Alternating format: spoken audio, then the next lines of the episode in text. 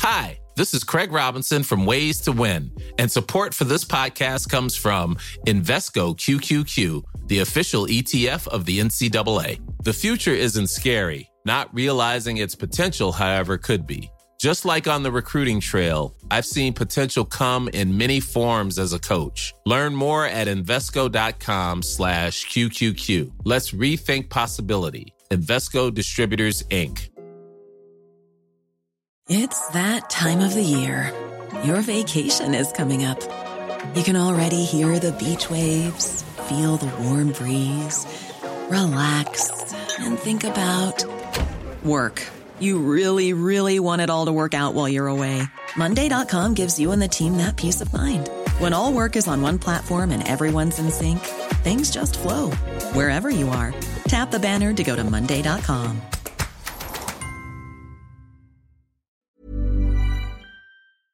You're listening to Cork Today on replay. Phone and text lines are currently closed. This is Cork Today. Cork Today with JP McNamara on C103. Cork's greatest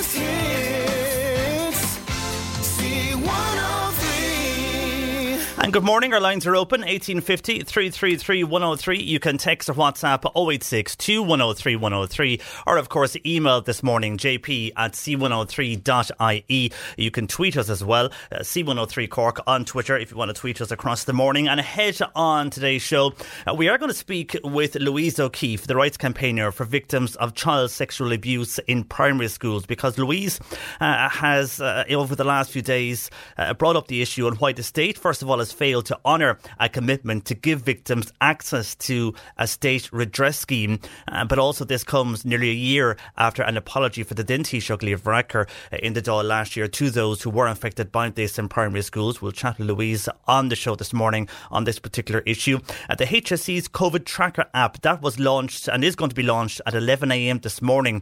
Uh, but the big question is, will you download this particular app? Uh, majority of people this morning are downloading the app, but there is a few concerns concerns on data and privacy. The Irish Council for Civil Liberties says that uh, they don't recommend installing this app at this point, but the HSE is encouraging people uh, to install the app. Basically, uh, this particular app will let you know if you come in contact with someone who may have the COVID virus. Basically, on installing the app on the phone, you'll be given a chance to provide your phone number to the HSE contacting tracing teams. And the feature also includes a symptom check where you can describe your condition. It then will also send notifications to those who have been in close contact with someone who has tested positive for COVID 19. And close contact is believed to be about 15 minutes, and it uses what's called a Bluetooth handshake to speak to other devices. Now, this means no personal information is given out, and nobody will know the identity of the person who tests positive. So, have you downloaded the app this morning? And are you going to download the app? And have you any issue with that? Uh, most people, it seems, across the country are uh, downloading the app and don't have issues on downloading that particular app because as we were mentioning earlier on in the breakfast show with Simon, every app we download now basically tracks where we go, tracks our movements, tracks whatever we do. And if, if we don't have a smartphone, uh, you will notice from various court cases over the years that they will track you by the transmitter of the actual phone tower. So uh, when it comes to tracking people, some people, the majority of people are saying that, well, uh, we are being tracked anyhow, if you want to put it that way, by phone towers, by mass, and everybody using a mobile phone, uh, one way or the other, will have their location traced back. Uh, so there should be no issue with that. But some people have concerns on the data. So uh, are you feeling free to download this particular app? Have you any concerns? Uh, let us know that on text 0862 103 103 or call Bernie or Sadie 1850 333 103. And also, we're going to hear something that we've got a lot of calls on over the last few weeks. People who are going back shopping in their local towns or in the city.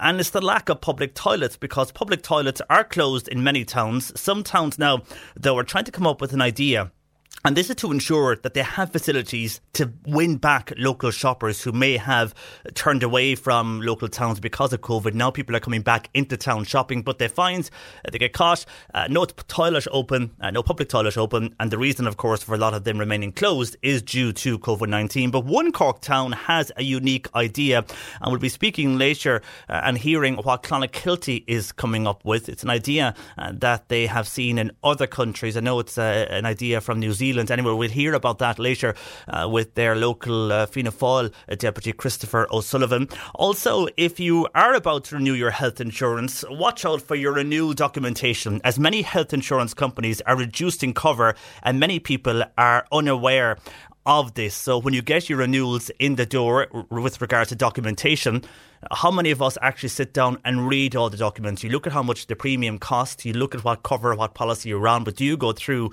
line by line on what exactly you are covered for? You may think it's the same as last year, and it, you would think it would be the case, especially as premiums are high enough when it comes to health insurance, but, and the majority of them seems to have gone up as well, but uh, with regards to this, it seems that certain aspects of policies, the cover is being reduced, and a lot of those uh, who are renewing are unaware of this. We'll be discussing uh, with health insurance expert Dermot Goode of TotalHealthCover.ie, and also discussing discussing something that came up on the show yesterday, and this is the fee you must pay before you get a procedure done at a private hospital. So, if you were going to get an operation done in, for example, the Mater, if they will contact you, and about three or four days before you go in for your procedure, you'll be asked to attend for a COVID 19 test, but that test could cost you up to, they're saying 250 euro. We're hearing yesterday of people who are getting a quote or getting charged 275 euro. So it's anything from 75 to 275 euro is the cost of this particular fee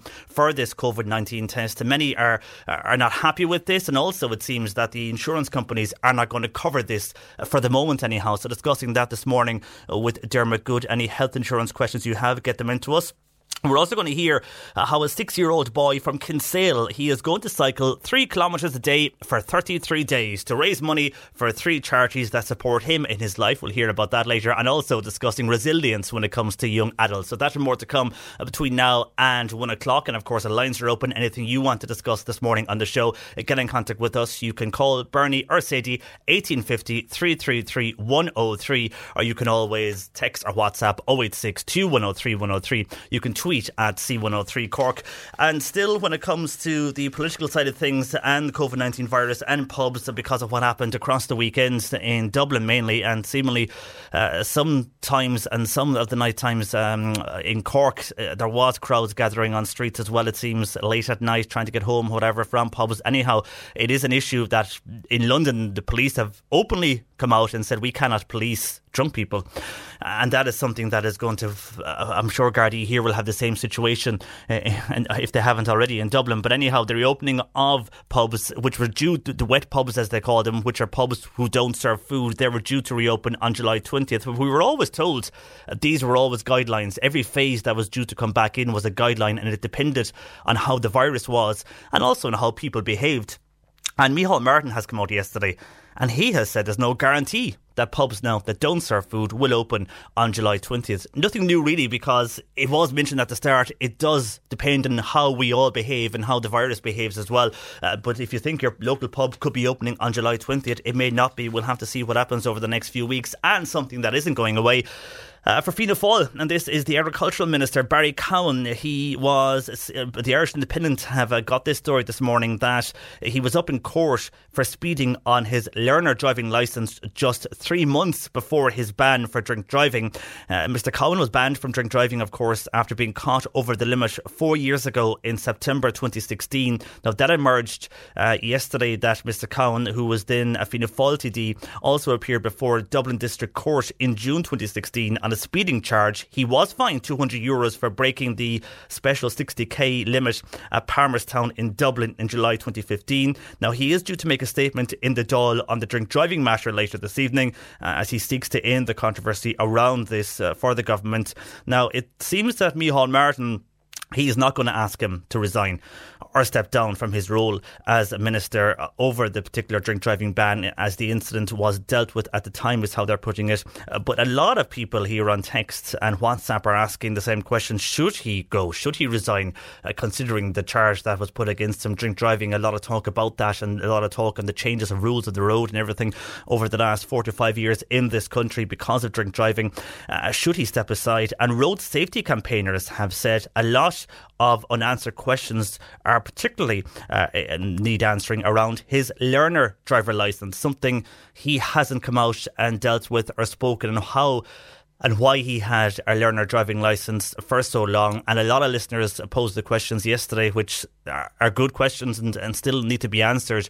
Uh, was he driving on the motorway to Dublin with a learner driver or with a, a learner license? And had he somebody with him in the car? Uh, but even if he had someone with him in the car, he should not be driving on a motorway because, of course, you can't drive on a motorway with an L license. So uh, a lot of questions still need to be answered, but the uh, various road safety uh, campaigners and organisations uh, do feel at this stage he needs to go uh, um, because because of everything that, that that has been said over the years regarding drink driving. To have someone in his position remaining in his position uh, really is a slap in the face for those who've been affected by drink drivers and they are a majority of them are asking him to step down. Now uh, while he was disqualified for, uh, for three months after he was found to be over the limit when he was breathalyzed uh, and indeed driving on a provisional licence uh, still th- there's no talks of him for, on leaving and obviously members of Fianna Fáil and the Cowen family they are defending the minister and they're attacking the coverage of his drink driving ban anyhow your thoughts welcome on that and a lot of calls yesterday we didn't get to this on the COVID payment because this week uh, saw the highest number of people returning to work since the crisis began, and the latest figures show a total of 63,000 people have ceased claiming the pandemic payment. Uh, and from today, and this is what was coming into us question wise yesterday, but it came in towards the end of the show, so we didn't have time to uh, get to your uh, questions on this. But here are the answers for those. I think it was Anne and others looking for answers on this yesterday. And it's really a two tier system now will be in effect for the COVID payment because employees whose average weekly earnings in 2019 are in January and February of this year, whichever is the higher, were less than 200 euros gross, will receive a weekly pandemic unemployment payment of 203 euros a week. So this equates to the standard job seeker rate of payment, and as it is higher than the person's prior earnings will still mean that people who receive the 203 euros per week are in receipt of a higher income than they had prior to being let off due to COVID 19. Now, employees then with average earnings of 200 euros or more a week will continue to receive the 350 pandemic unemployed payment, and roughly there's about 75% of people who are claiming uh, the 350 euros per week. The payment uh, then to self employed people has been assessed based on their returns to revenue. Uh, so that payment, that's the way it's going to go now. Two tier system, and it's going to run so far. Everything is changing uh, day by day, but so far uh, that payment's going to go until uh, August, anyhow it seems. But again, everything is, is up for discussion uh, when it comes to anything in, in relation to COVID. And yesterday, uh, a lot of talk as well over international travel and people are worried about those coming into the country from other countries and people coming in and not quarantine and not uh, obeying the 14 days to self isolate. Well, the government have cleared up and have extended uh, the international travel restrictions, and their advice is, again, uh, to avoid all non essential international travel, and that has been extended now to July 20th. Anyone who does undertake essential, uh, an essential international trip, uh, they then will have to isolate for 14 days on coming back to Ireland, and the extension comes on the back of an increase in the percentage percentage of Irish cases being contracted from international travel and the risk of a resurgence impacting then, of course, something we discussed yesterday on the potential resumption of schools in this country.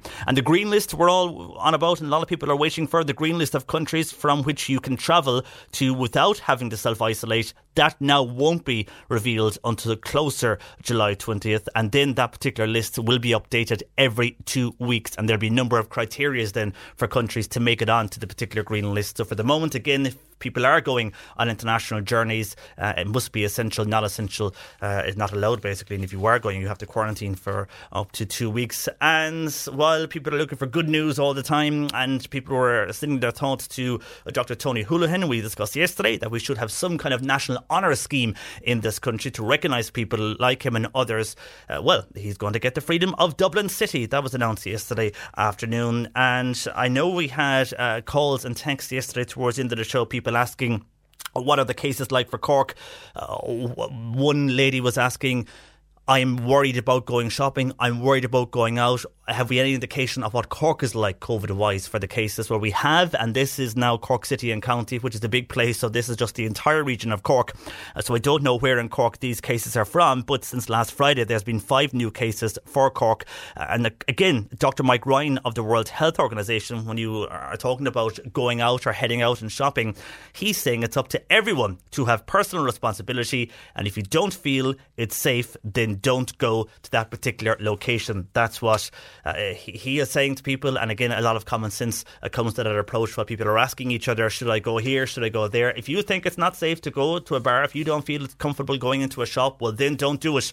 You can be hearing all the advice you want from government, from doctors, but if you think yourself it's not safe to go, well, then you decide and you don't go uh, because you know your own body best and you know yourself best, really, don't you? So uh, you can have all the advice given to you, but if you think uh, there's some place where your friends, your family are going and you might have an underlying condition and you feel for you it, it's not right, well, then explain that to them and just don't go. Uh, but it you know, doesn't stop people from going out shopping if you adhere by the guidelines, but still as many are saying, a lot of this is down to personal responsibility. Anyhow, your calls and comments are welcome. 1850 333 103. You can text or WhatsApp 086 2103 103. Email across the morning, jp at c103.ie. Good morning to you, John Paul McNamara, in for Patricia Messinger right through until 1. And Bernie and Sadie taking your calls at 1850 333 103. Text or WhatsApp 086 2103 103.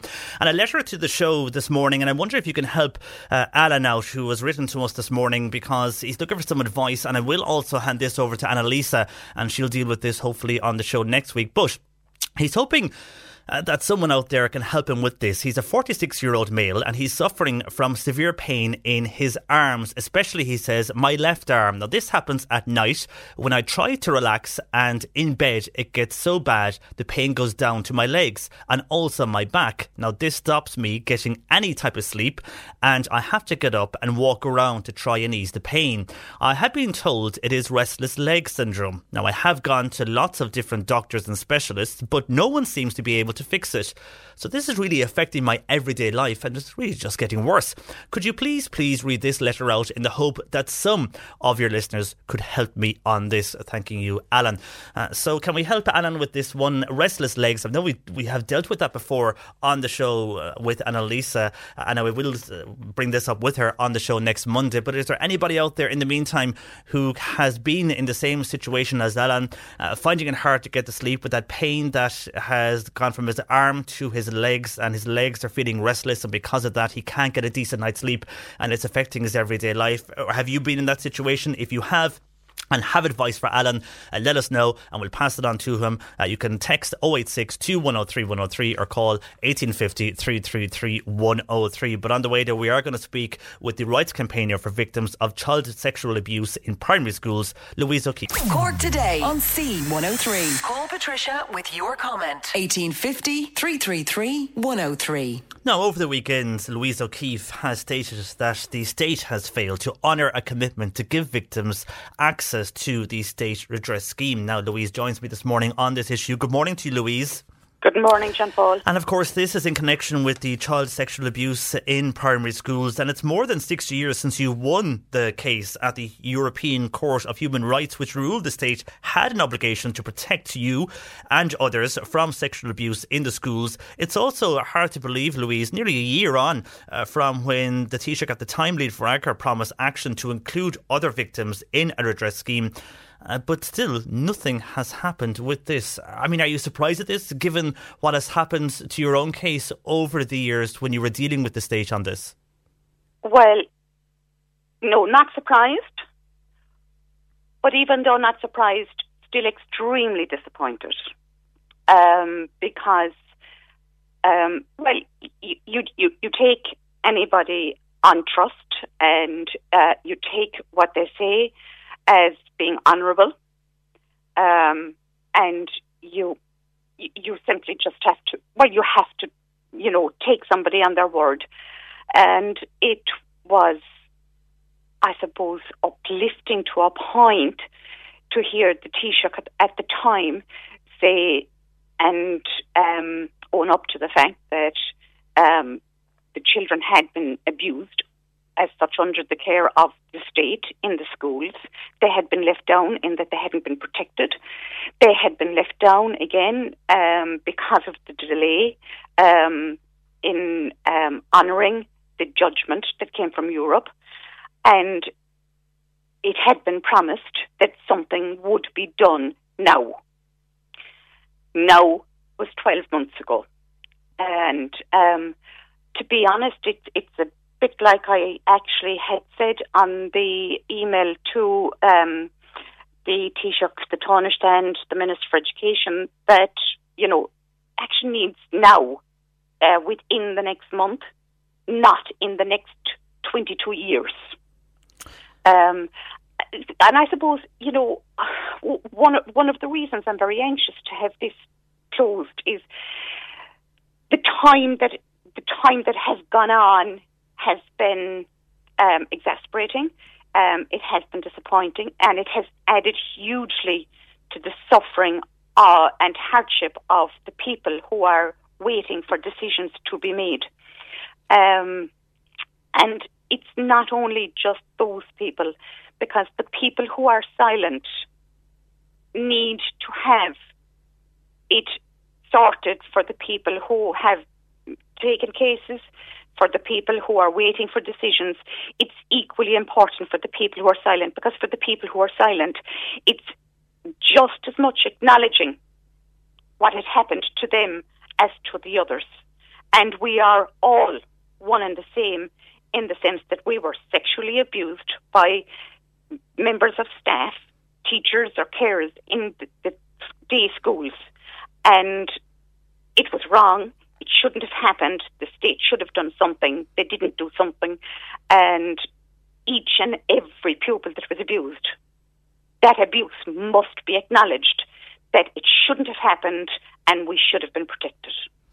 And Louise, with all the apologies that have been made over the years on this, especially even the one last year, uh, and the various promises as well, do you feel that these are just now broken promises, broken apologies, because no action really has been taken? Um, broken, apolo- broken apologies, yes. Um, but are they broken apologies? Were they really heartfelt apologies? Um, I mean, heartfelt apologies are backed up by action. There is no action.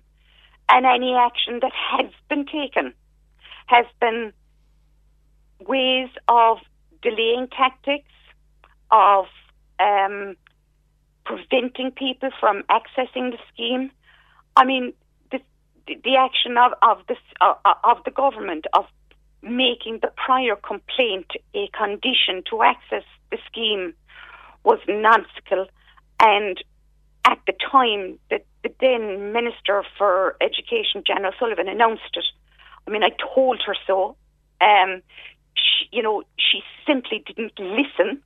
Um, and quite honestly, not only did she not listen, the whole cabinet, the whole government didn't listen at that time because I was I, I feel I was quite vocal in stating at that time that the prior complaint w- was not a condition that should have been put in place.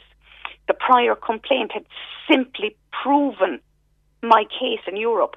It had proven that the state had done nothing before a complaint had been made and after a complaint had been made.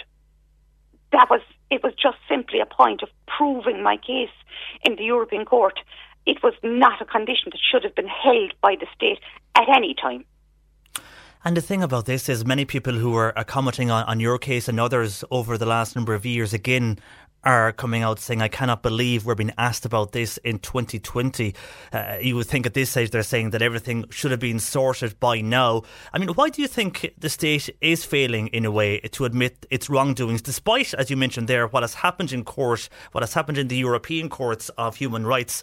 Uh, and why do you think that they're still uh, ignoring or failing in their duty to look at this and to look at the state redress scheme? I mean, uh, have you have any contact from the new government, which I know know Fine Gael is a part of, but have you written or have you had any contact from An Taoiseach Micheál Martin uh, on this in the last week or so?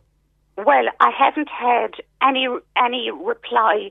Now, when I sent my email, I sent my email to the Taoiseach, the Taoiseach, and the Minister for Education.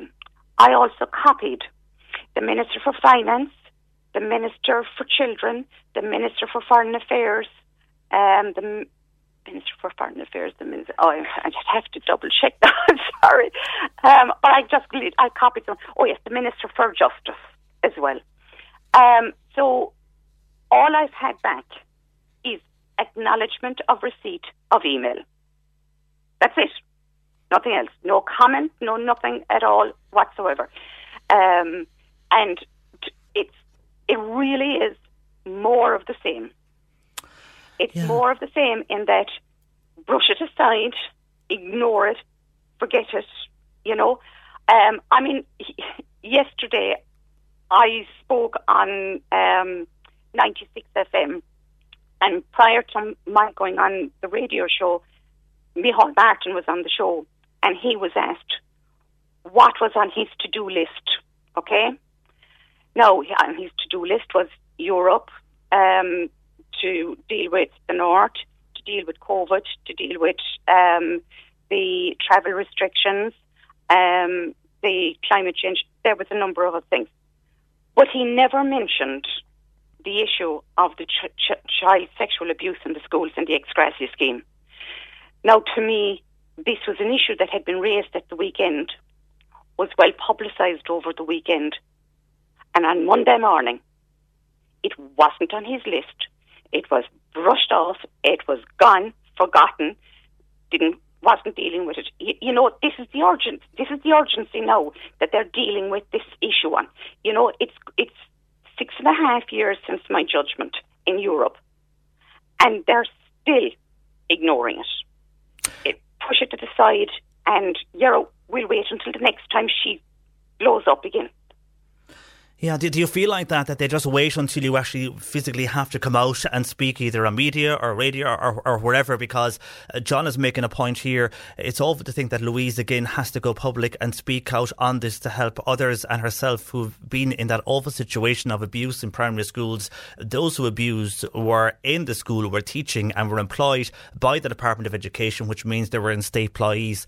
If, if this happened to any other private company, uh, that person would be dealt with, and the private company would have measures in place to deal with something like this. I know it was a long time ago and it was a different country, but still now uh, the government and the public service should have some way in dealing with matters like this. I just feel they're pushing it down the line. Awful that Louise has to come public again to deal with this. So John is is making a, similar point to what you made there that un, until you actually start roaring, things start moving because there was a delay again last year uh, when they were were speaking about this action plan on the state's progress in implement, implementing that particular ruling. They were supposed to do something in September. That was delayed to mid October, and then I think uh, it, it was delayed slightly again. So uh, there is a, a case of pushing everything down until you come uh, come forward again, isn't it? Oh, it, it certainly feels like it, and it, that's not right because you know there are thousands of people who were sexually abused as children in our schools. Um, when you actually look at the fact that there are somewhere between fifty to sixty thousand children in our primary schools any given year. Okay? So the that that alone will tell you that if there was if there's fifty thousand if there's fifty thousand children in school now you're in primary school for eight years, okay? So there's fifty thousand children in school in 1960. Well, in 1968, 69, there's a different, completely different 50,000 children in the schools. Now, if you look at the number of people who have actually come forward say that they were sexually abused children in our schools, and look at the number who were in our schools, it really and truly will tell you that alone that the percentage who have come forward is tiny compared to those who were actually sexually abused. And when you look at how long it's taken to sort this particular issue out, the fear is people may not want to come forward because when they see these delays and the way that the government is treating people, it, it might be a factor of, well, if they don't treat those who are coming forward well, uh, how, how will they deal with me? Well, I mean, that, that well, is the fear, is- isn't it? Well, this is it. I mean, when I w- w- when I started my case in, in and I started my civil case in 1998, okay, and during that during that time, I wasn't obviously the only case, but I am one of the younger ones in historical cases. A lot of the cases are from people who are older than me. Not all of them, but most of them. And when when the ex gratia scheme was announced, they they did offer the scheme to seven people, but they only paid to six people because, unfortunately, one person died, and they withdrew the offer. Now, to my way of thinking, that withdrawal was absolutely sinful and disgraceful because that that offer was made while the person was still alive and it was well and truly long overdue. It should have been paid into the estate of that person in absolute acknowledgement of how they had wronged the person. You know, it's just, there is, I wouldn't say that there's a lack of sensitivity. There's just no thought, there's no humanity, um, and it just proves uh, to me, you know, the willingness that they have in doing something about this, which is zero. It's actually minus. It's not even zero. Um, you know, it's it. I get upset. I get angry. Um, you know, and it it's just an absolute disgrace to have to come out again. It's upset. It's upsetting for me.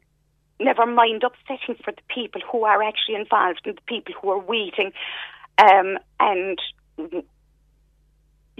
Oh, it's you know it, it just really is so upsetting for Of course it is. Of course it is. Yeah, and the thing that you would again do, as as John mentioned, you have to go public each time for them to make the next move to address this Oh, and to get absolutely. things moving again. in the wheel. It, it is very upsetting, and there is a lack of sensitivity there, It big is, time. Because, because quite, quite honestly, any telephone calls I make to the Department of Education in the meantime, okay, they gain nothing. They gain absolutely nothing. Um, on the campaign trail for the elections, you know, you gain nothing. Absolutely nothing. You don't even hear back. It's all talk. You know, it's all talk. All talk, absolutely. Okay, so I suppose at this stage, what, what's going to happen now? Do you have to wait and see will any of those you've emailed or, and rung will they actually come back to you? Are you hopeful now with the, with the fact you have spoken out over the last number of days that someone listening uh, will address this in the various departments or will say it to the local politician and and that they will actually do something on this?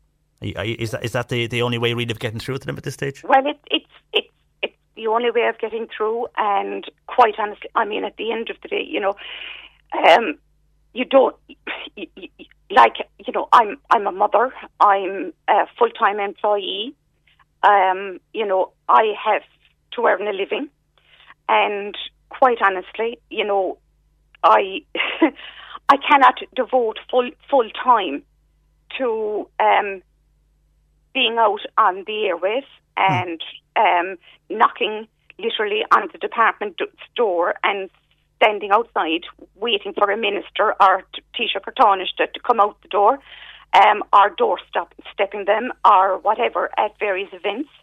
It's not my, that is not my style, but if this goes on much longer, something is going to have to be done. Um, you know, it's it's not a path that I would envisage or like. Um, I don't believe in that sort of campaigning, but you know, you know, You'll have no people- choice. But pe- people are getting older; they're getting frailer.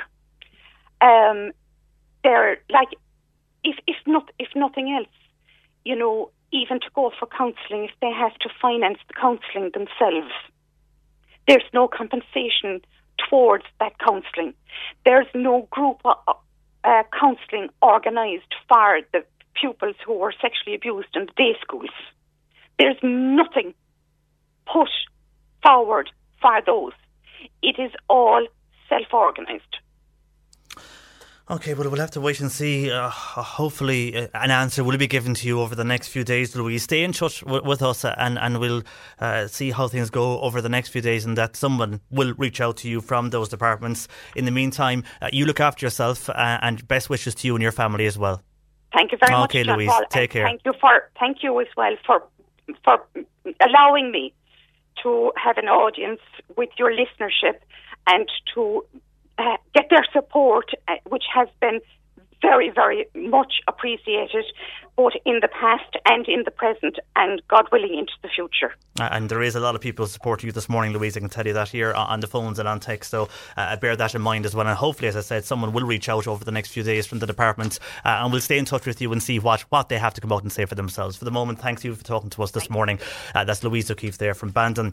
Uh, on that particular issue, of course, uh, remaining uh, and still unfortunately have to uh, has to come out uh, and campaign for the victims of child abuse in primary schools and again the state failing to acknowledge and failing to honour their commitment uh, to give victims access to that particular state redress scheme. Uh, your views are welcome 1850 333 103 on the way. Uh, the lack of public toilets in our towns and city at the moment due to COVID-19 but how one town has a way around this. You're listening to Cork Today on replay. Phone and text lines are currently closed. Cork today on C103. Text or WhatsApp Patricia with your comment. 086 103 103. Now, the issue of public toilets being closed has come up again on the show. Many people contacting us saying, I am trying to support my local town and local business, but when I go into our local town or even the city, uh, there's not enough public toilets and many facilities are closed. Now, we know some are closed due to COVID 19, but one Cork town has come up with a way that could help out with this and also uh, be a tourism feature. Uh, Deputy Christopher O'Sullivan joins me. Good morning to you, Christopher. Good morning, John Paul. First of all, we have got answers back from Cork County Council and others who say the reason a lot of the uh, toilets remain closed is due to COVID 19 measures, and slowly uh, some will reopen with cleaning. Uh, and there was also issues as well with superloos uh, around this. But there's a number of ideas floating around that could introduce new type of toilets. What's the idea for Clonakilty? Okay, so first of all, it's important to say that in Clonakilty, for example, there are no physical public toilets at the moment. The the Superloo, the famous Superloo, or the infamous Superloo, as we prefer to call it around here, uh, is currently decommissioned now. I think there's talks of putting that back in place, um, but there is no public toilets, and that that can be said as you as you quite rightly said in your opening for quite a few villages and towns. Take Ballyneen in Skeen. Um, and, and this isn't due to COVID 19 or, or any measures um, or restrictive measures. Ballineen Enniskeane has been without a public toilet for quite a while now, and unfortunately, um, we're on, have, we have a real battle on our hands uh, to restore the, the public toilet there. But getting back to Clonakilty, um, uh, the what it, it, it the situation in Clonakilty arose not quite so, quite so much because of COVID nineteen, but because of the ongoing um, OPW flood works that are going on in the River Field there, going through the middle of the town. Um, during the works, the Superloo, uh, as we call it here in Clonakilty, uh, was removed. So uh, people visiting the town uh, and um, not just you know people around the town, people shopping, um, going about their daily business, were having to um, rely on the kindness uh, and the support of a lot of the uh, business owners uh, in town. One particular example would be O'Donovan's Hotel, which essentially has uh, very generously um, offered their toilets uh, to the public for, for years and years now. Um, so th- th- th- there's a serious situation there. Clonakilty, it's the biggest town in the West Cork Municipal District has a population of 5,000.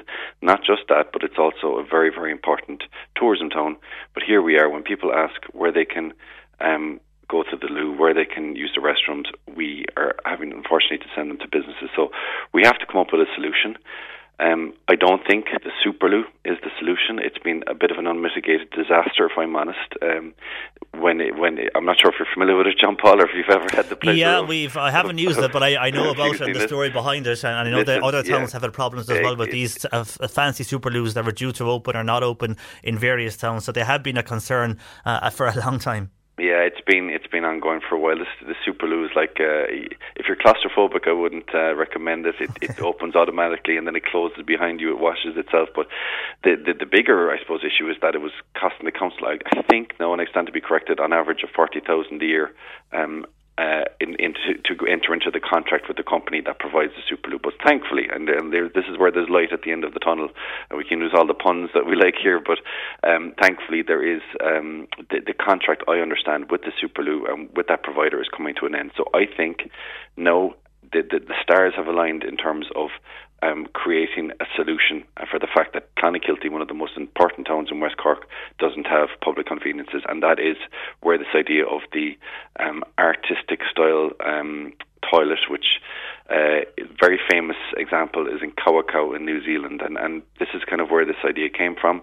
My sister, who's lived in New Zealand for six years, uh, there was a, a, nearby town up near the Bay of uh, Islands called Kawakawa, and the only reason, and this has been confirmed by people who have contacted me since I've ran the social media post, the only reason people visit this town is to go and look at the public conveniences, which are designed by an Austrian artist. They're something um, I'd imagine that you'd see in, in like a Gaudi design in Barcelona.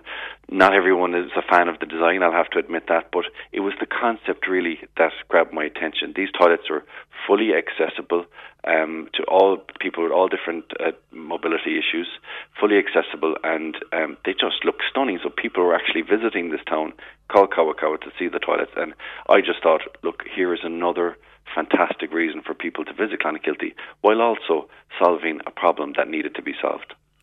And it would also tie in nicely because uh, obviously being radio, we can't uh, show pictures of them. We will later on online, but uh, they kind of have a jungle theme effect as well. And I and I've seen something similar to this being used as well in the Gold Coast in Australia. So that would tie in nicely with Clonakilty because you have a jungle theme around the town at the moment, anyhow. Yeah, we have here for quite a few years now. We have the Jungle City Animal Trail. Um, this is where uh, kids and adults alike can go into the local tourist office or, or hotel. They can pick up a brochure and they can go search for. I think it's about twelve um, animals, all endangered, endangered, animals, uh, such as the hornbill, uh, the Asian elephant, um, the orangutan. There's a whole host of, um, of, of animals that you can go and search around the town. So it would it, uh, it could potentially, if the design was right, it could tie in with that. But I guess here's where the potential is endless.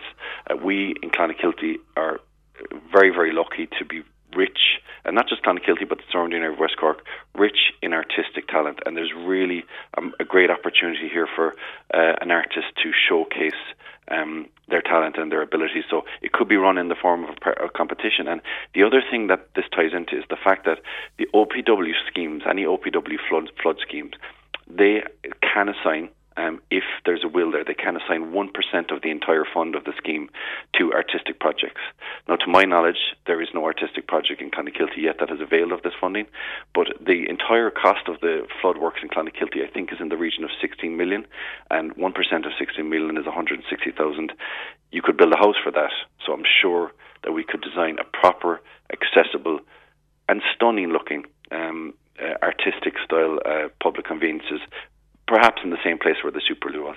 And as the contract ends for the Superloo, any time frame on this? I mean, could it happen within the next year, or would you say longer?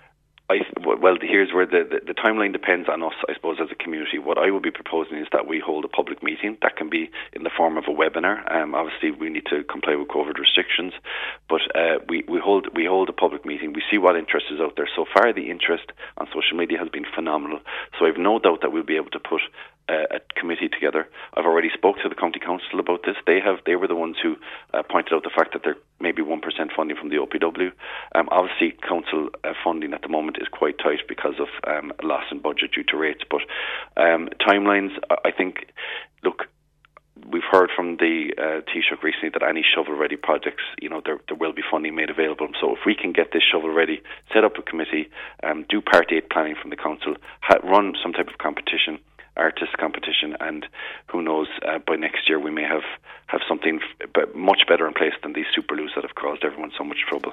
Okay, and we'll we'll see what happens. It is a good idea. When there's a, a, lack or a need for a public toilet, why not make it into a tourism attraction as well? So that, that's a good one for Clonakilty. Hopefully, other towns could find something like this. Uh, before I let you go briefly, uh, Christopher, I have to ask you because a lot of texts coming in.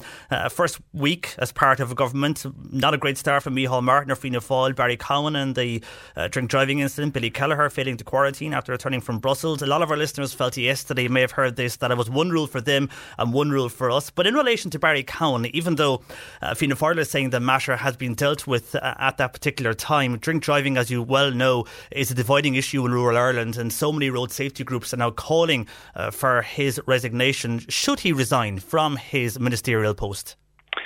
Well, first of all, look, I'm certainly not going to defend uh, Barry Cowen or his actions, and I know that he has apologised profusely. Um, you know, he's had to deal with a lot of embarrassment, which I know is very small. Thankfully, there was no one um, injured uh, during this, or, or, even worse, killed during this event. Um, but he has apologised. I, for one, accept his apology. I know he's going to make a statement in the Dáil later. I w- will not for one second defend his actions. Hopefully, out of this, um, we might uh, all learn, I suppose, that we shouldn't do this, and this is something that we really shouldn't do, and other people might take note from, I suppose, the embarrassment and what he's had to put up with. Um, but should he resign? Look, I, I think I'll go along with the Taoiseach and uh, our coalition partners here. They've accepted his apology. They won't be calling for uh, his his resignation. But I, but I, should, I should totally we hold sack him, Christopher? Because if, if, if yourselves and others are coming out now saying you're going to really toe the party line, does that not show, though, a disrespect to those road victims who have died at the hand of drink drivers? Listen, I, I look, I, I accept um, uh, Minister Cowen's apology, um, and I accept, and, and, and, again, I want to reiterate, I am not defending his actions or what he, what he's done, but um, he's making a statement in the Dáil later this evening. I'll, I'll listen with interest uh, to what he he has had to say, um, but listen, I, I, from, from, my knowledge, um, the Taoiseach and the coalition partners have accepted his apology, and to date are not looking for his his his his uh, resignation. You're happy for, for him to stay, even though he has done wrong and broke the law. I'm happy to hear his, his statement in the in the Dáil later today. Interested to hear what he has to say. Uh, I do accept his apology, but I, I, want to reiterate again: I'm not for one second defending um, his actions or, or, what he's done. Okay, well, we'll leave it there, Christopher. We'll wait and see what happens later. Uh, thank you for joining us and let us know what happens in regards to the uh, new tourist attraction for Clonakilty with regards to public loos, which are, are a talking point at the moment for so many towns. Uh, for the moment, thanks for joining us, thank Deputy you, Christopher thank O'Sullivan, uh, who is the Fianna Fáil Deputy for Cork South West. Good morning to you, John Paul McNamara, with you until one in for Patricia Messinger today, and Bernie and Sadie taking your calls and comments to 1850 333 103, and you can text or WhatsApp 0862 103 103. You can tweet across the morning to at C103 Cork or email jp at c103.ie. Now, some advice for Alan, our listener earlier, who wrote us a letter in. He's having trouble sleeping at night. He gets a pain from his arm down to his legs, and it's he's been told it's restless leg syndrome. Now, uh, the reason he's asking for help is he's finding it hard to sleep and it's affecting his daily life. So he's asking us to ask listeners for your advice, and you have, and thank you for that. So, for those who've been in a similar situation, some people have come back with something that they have found has worked for them. I will keep that question. We will put it to Annalisa next week. Uh, but, Alan, uh, for the moment, here's what people have come up with themselves that has helped them. So, maybe others listening as well in that situation, this could be of help for you. Uh, first of all, uh, texter here saying uh, for Alan not to eat chocolate or anything sweet, including cream, whipped or otherwise, as if he has to, uh, to, to eat this or even to attend the doctor and his meds aren't working, they could ask this at the chemist as well. Is there anything that could help him? But for this person, eating chocolate or anything sweet, including whipped cream, uh, that could be leading to something uh, like what he has. Uh, restless legs, a person here saying, I got tested for vitamin D deficiency and it cured it. Also, magnesium is important for the muscles. Hope Alan gets sorted. It might be worth getting blood tests done, but specifically asking for a vitamin D test, as that isn't part of routine blood tests uh, with GPs, says Angela. And Angela said because she was very low on vitamin D, she now takes a daily uh, supplement and she's good at the moment. So thank you, Angela, for that. Margaret saying for restless legs, try magnesium. They're available in tablet form, uh, 250. Um, I have got in a, in a pack, I presume. I take one each night and it's also available in spray. Uh, so that has relieved me, uh, says Margaret. Uh, when it comes to coffee, a few people texting in about coffee and what could that be affecting uh, Alan with his restless legs and unable to get a night's sleep? And there's nothing worse than if you have work the next day you're lying in the bed, you're looking at the ceiling, and you know it's 3 a.m. or 2 a.m. and you have to be up at 6 uh, or whatever time you're up at, and you just know you won't get enough sleep and you're going to be very, very tired the next day and it's going to affect your work performance. Well, uh, Geraldine O'Shea on uh, text is saying, find out when is the last cup of coffee that Alan drinks in the evening. That could be a reason to what is causing his restless legs. And a lot of people have come back asking, when uh, does Alan have his final cup of tea or cup of coffee? As uh, a lot of people have stopped drinking tea or coffee beyond six o'clock and they've got rid of this particular issue that they had similar to Alan. So some advice there uh, for Alan on that blood tests when you drink your coffee, last a cup of coffee, and also magnesium tablets might be worth uh, a, checking out as well for you, Alan. Any more on that? Have you've been in a situation where you are like Alan, have restless legs, can't sleep, it's affecting your daily life? Let us know. Uh, call Bernie or Sadie, 1850 333 103. And with regards to the travel restrictions we mentioned earlier as well, uh, a texter here uh, saying that they had booked a holiday in Lanzarote and it was booked since last January. They had flights worth almost 2,000 euros paid for. Now, Ryanair began flying again on the 1st of July, and their flight was booked for the 2nd. We did not go as we weren't comfortable to fly and would not take any chance to put anybody else at risk. But where do I stand now with Ryanair? We had insurance coverage uh, to 2,000 euros. Now, I'm not too sure if you've been in touch with Ryanair on this you told them about the situation because the uh, carrier has uh, come out in the last week and they have more staff working on refunds to customers uh, who weren't able to go on their particular flights or flights were cancelled between March and June. But I'm not too sure if you have been in touch with them. I know uh, for people that we've dealt with in the past, they have made contact with Ryanair one way or another. Difficult it was to make contact, but they did. Uh, some were successful in getting some type of refund or a voucher, uh, some were not. So I'm not too sure if you were in touch with them or uh, if they gave you a voucher for another travel trip later on, or if they just simply said you were booked to go, the flight left, so because of that, we're not going to give you a refund.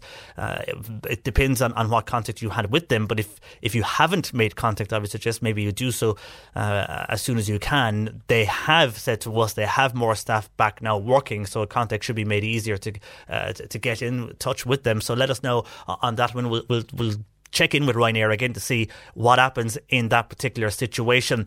Uh, going back to the conversation, the many calls we got earlier on, and this was to do with Barry Cowen, of course, is making a statement later in the Dáil uh, regarding uh, the situation he found himself in about four years ago uh, when he was stopped for drink driving uh, on a motorway going back to Offaly. Anyhow, uh, a lot of calls and comments on this uh, regarding this situation, the story that is still ongoing this morning. on this, a texter saying people up and down the country are shocked to think that Barry Cowen was driving up and down to the Dáil on a provisional licence. And yesterday, Leo and the boys don't seem anything wrong with that. I think it's important that the Minister for Agriculture be legally compliant too, and if not, it will catch up with him sooner or later. Pat says at this stage, Cowen has to go. His position is just untenable. End of, says Pat. While Mick says in relation to that particular case, I do pose the following question Why was this not raised for the last four years? He was a TD for all of this time. Remember what was done to Minister Fitzgerald. She was ruined and had to step down as minister. She was then later cleared, but this was too late for her, uh, says Mick on text to 086 2103 103. While another texter saying, I have listened to the reports about Minister Cowen. Initially, I was shocked to hear about his drink driving, but now I feel that has turned into a witch hunt. Leave him do his job and judge him on that. Everybody has a history and makes mistakes. Let the person who has never made any mistakes cast the first stone. Uh, while another person on this uh, saying, I am sick to death of you challenging Barry Cowen, attacking this minister. It's disgraceful. Why do you continue to attack those? Those who are in our government over the years.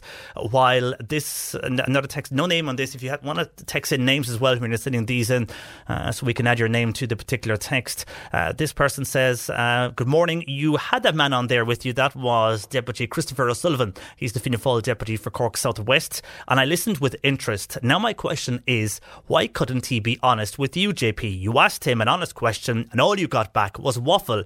Are all these Fianna Fáil TDs the same? Uh, while and saying by accepting his apology, uh, that is, uh, again, when I was speaking with Deputy Christopher O'Sullivan and what he said, uh, and, and he's waiting to hear what uh, is going to be said later on this afternoon in the Dáil. But uh, and saying by accepting his apology, he is defending him. Anyone who is over the limit or driving on a provisional license has to face the full law, not just apologise and be embarrassed. It wasn't a lapse of judgment; it was an informed choice. And on WhatsApp, uh, this lad, of course, again Barry Cowen, who, who broke the law drink driving. If that was me or the normal people in this country, who, by the way, pay the TD's wages. We would be the ones now without a job. He should go. And a lot of people making that point that that was somebody working in the private sector in a private company, and it was found out at the time or later, uh, you would be sanctioned or sacked from your role. There was comments there on with regards to Barry Cowen. We'll have to wait and see what he says later on when he addresses the Dáil on that particular issue. I'm very shortly you're going to be speaking with Dermot uh, from TotalHealthCover.ie, and this is something everybody needs to watch out for when you're getting your health insurance renewals because it seems now uh, some health insurance could be changing the cover so you might have had cover for something last year, might be reduced in some way this year, and you have to watch your renewals. But John and Doneraile said he paid his health insurance last week. Uh, he's with Irish Life Health. It went up 60 euro from last year. He asked his broker why the companies were not covering the COVID tests and was told uh, the brokers were not told anything about this and, and, their, and their particular decision. The first he heard about this particular test was when it was on the news. Uh, he's asking oh, why indeed or will the charge ever be covered for this particular test? And could that particular COVID test apply to public as well as private hospitals? Something we will discuss uh, shortly with Dermot Goode in connection uh, with that situation on the tests. If you're going to a, a private hospital for a procedure in the next few weeks, you will be asked three or four days beforehand to go for a COVID 19 test. Unfortunately, though, you'd have to pay for that yourself, and health insurance uh, companies are not paying for that particular test for you. It's not being covered by health insurance companies for the moment. They are looking into it. For the moment, they're not going to cover that though for you. And on the HSE, who have just officially launched the COVID tracking app uh, this morning, just in the last few minutes, uh, the majority of people, when we asked earlier, is anybody an issue with downloading the app? the majority of people don't. No one has an issue with uh, uh, from our from the texts and calls we have got in. No one has an issue with downloading the app. There was concerns about data, but the majority of listeners are saying no.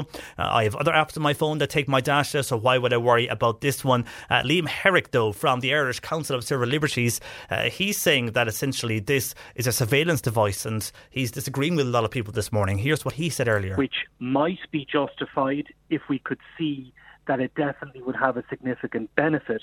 However, the research, including research carried out in Ireland, casts a very significant doubt over whether this technology is going to work in the field. And I think we still have not seen evidence that shows this will make the evidence that has been claimed for it in actually supporting the tracing operation. Well, the majority of people have no issue downloading that app, and that is uh, from the amount of downloads it has received so far.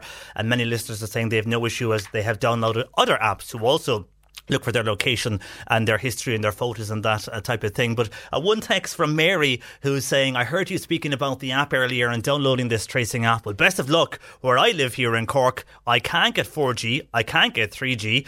And I simply just cannot download the app. So best of luck tracking us. C103 Jobs. And on today's job spots, we have an opportunity for an assistant early years teacher required in the Buin area. Send your CV to linda.brown79 at gmail.com.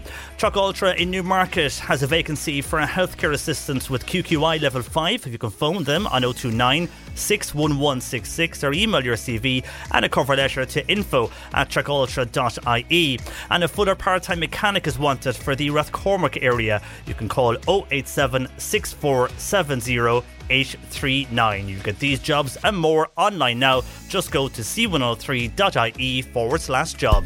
Cork today on C103. Call Patricia with your comment. 1850 333 103. Health insurers have reduced benefits on some plans and it may hit consumers at renewal times. Health expert Dermot Goode from TotalHealthCover.ie joins me on this. Good morning to you, Dermot.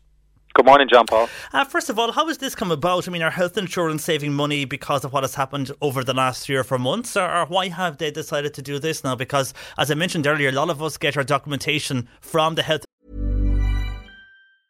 It's that time of the year. Your vacation is coming up. You can already hear the beach waves, feel the warm breeze, relax, and think about work. You really, really want it all to work out while you're away. Monday.com gives you and the team that peace of mind. When all work is on one platform and everyone's in sync, things just flow wherever you are. Tap the banner to go to Monday.com. Hi, this is Craig Robinson from Ways to Win, and support for this podcast comes from Invesco QQQ the official ETF of the NCAA. Invesco QQQ is proud to sponsor this episode and even prouder to provide access to innovation for the last 25 years. Basketball has had innovations over the years too. We're seeing the game played in new ways every day. Learn more at Invesco.com slash QQQ. Let's rethink possibility. Invesco Distributors, Inc. Mother's Day is around the corner. Find the perfect gift for the mom in your life with a stunning piece of jewelry from Blue Nile. From timeless pearls to dazzling gemstones, Blue Nile has something she'll adore. Need it fast? Most items can ship overnight. Plus, enjoy guaranteed free shipping and returns. Don't miss our special Mother's Day deals. Save big on the season's most beautiful trends. For a limited time, get up to 50% off by going to BlueNile.com. That's BlueNile.com. insurance companies, we don't all really look into detail on what has changed cover wise from one year to the other. A lot of people just look at the main page and what the premium has increased by. Yeah, no, John Paul, that's exactly the risk here. Um, because look, the insurance companies are reviewing their plans and benefits all the time, and um, and what's happened is uh, so Laya Healthcare have now reduced the benefits on three of their plans. Now, to be fair VHI and Irish Life already have this type of, um, let's just say, shortfall on most of their plans already. So, you know, it is Laya following suit. But for members of these plans, they more than likely will miss this. They they just look at the premium. They don't read the small print. So effectively, what's happened is here. Laya have some very good plans. Um, two in particular. One is called 360 Care. So that's 360 Care and 360 Care Select. And what they've done up until now, John Paul, these plans fully covered you for a private room in every private hospital and pretty much covered every condition. But now Laya are introducing shortfalls on this plan for hip replacements, knee replacements, and shoulder replacements, and also for certain ophthalmic um, eye care procedures. So what it means is that people who are on those plans, who, for example, would have been fully covered for a hip replacement, which usually costs fifteen thousand, they now may have to find 3,000 euro themselves. There will be a 20% shortfall on their plan. Now, it's a small list of procedures. We estimate there's about 20 procedures on the list, but we think people there's a risk here people will miss this. And they've also brought it in on another plan called Simply Health Choice. So, all I'd say to your listeners, if they're on one of those plans, um, it's being phased in from renewal. In fairness to Laya, they have lots of other plans where you can still keep the full cover. But if you miss this, you could find yourself in a in a serious shortfall scenario, which nobody wants. So we're just warning people on the 360 Care, 360 Care Select, or the Simply Health Choice scheme. If you're not happy with that change, get somebody to review your cover for you straight away because you can avoid the shortfall. But if you miss it and you renew on the plan, now you have it, and then it could be too late. So it's really just it's a warning. VHI also, John Paul, they're um, they're making changes. So they, they had two very old dated plans. One was called Health Plus Choice, which is a very old plan, very expensive, by the way. It was nearly 3,000 euro. And another plan called the Forward Plan. But what they've actually done is they basically have withdrawn those plans from the market and they've replaced them with another plan called Advanced Care Extra. And all I'd say to John Paul, it's it's good cover, but it's very expensive cover. And we would advise anybody, in fact, any member, any person who has health insurance who gets a notification from their insurance company that their plan is being withdrawn, we would always advise them never just accept the plans that they suggest for you. You should always review your cover options because the likelihood is there are other plans out there that might offer you far better value um, that you need to consider first of all. So once again, any VHI member who's on that Health Plus choice, which is the old Plan C or the Forward Plan, don't just accept that new plan that they're offering because it's very expensive cover. Check the market first of all because there are plans out there, John Paul, that are half the price of this new plan. So definitely worth shopping around. So it's really just to make your listeners aware of those changes. And is this something we're going to see into the future from when we get our renewals? I mean, I presume when these changes have come out, they don't state in the letter with your pack that you get from either Laya or VHI or whoever that they have reduced and that there will be shortfalls and changes to your documentation and, uh, within the policy. Yeah, to, to be fair to them, um, John Paul, they actually will put it in the documentation. But look, you know, consumer behaviour. What most consumers do is they just look at the premium. Yeah, you look words, at the first page. You don't look. You don't exactly. go into details of the document. On no. that first page, they don't highlight that there's a change. Yeah, what they'll do is so they, they will usually put something in there, look with central bank guidelines. And to be fair to the insurance companies, they don't want to mislead people. They want people to know that there is a change. The problem is a lot of consumers don't even open the renewal documentation. Mm. They just don't look at it. They leave it to somebody else. Or when they do look at it, they simply look and see what is the actual cost and how much is that compared to last year and can they afford to renew. Most people don't read the fine print. And so it's more a risk, really, I suppose, maybe consumer inertia. People are busy with other things and they might miss this shortfall. So, but to be fair, the insurance companies will have it in the documentation. But, like, for example, John Paul, VHI members right now, I mean, there's lots of confusion in the market because VHI members are getting their renewal notices right now. And it looks like their premium has come down compared to last year. Um, because what VHI are doing is they're taking these once off rebates that people are getting because the private hospitals weren't fully available. Well, VHI, people are, are due to get some small refunds back. VHI are taking those refunds off the renewal premium. So it looks for most people that the, the cost of their plan has permanently reduced with VHI, which is absolutely not the case. So, for example, anybody on the old Plan B options, Health Plus Extra, the cost of that plan is 2582 but people getting the renewal notices now, they think it's come down to 2,393. It hasn't. It's a temporary reduction, but next year that plan will still be 2,000, we'll say 600 euro plus the increase over the next year.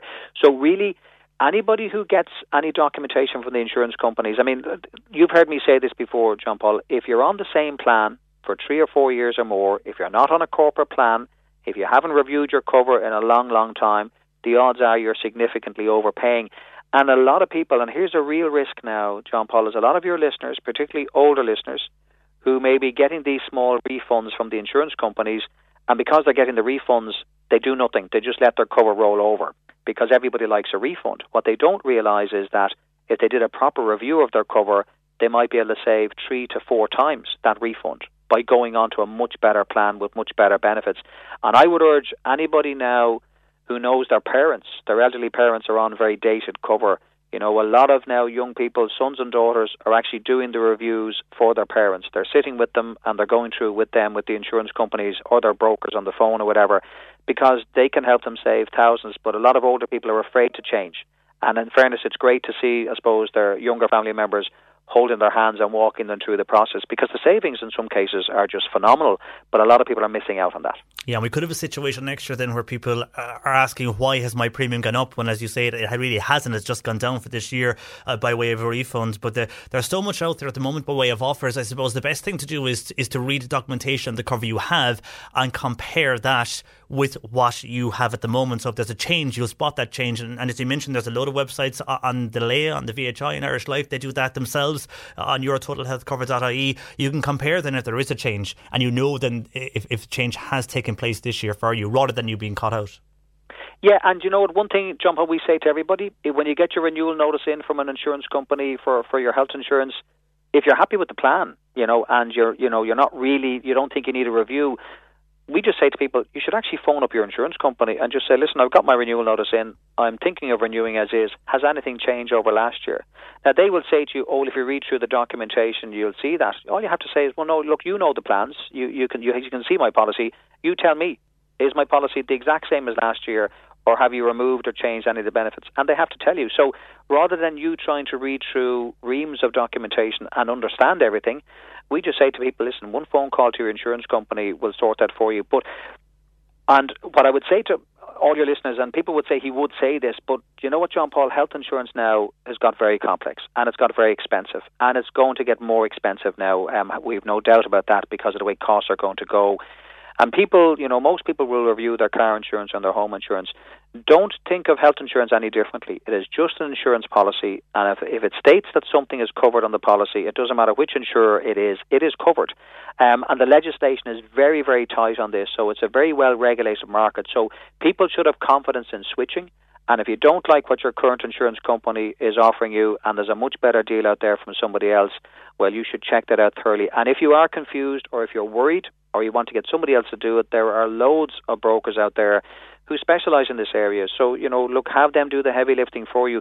You know, if, if you can reduce your premium from 2,500 euro down to 15, 1,600 euro per adult, it's definitely worth doing. And, and just once again, those rules of thumb, John Paul, if anybody's paying more than 1,800 euro per adult, if they're not on a corporate plan, and people get confused on this now, don't confuse a group scheme with a corporate plan. People are in group schemes getting no extra benefits. They're on the most dated plans and they think they're getting a preferential deal. They're not at all.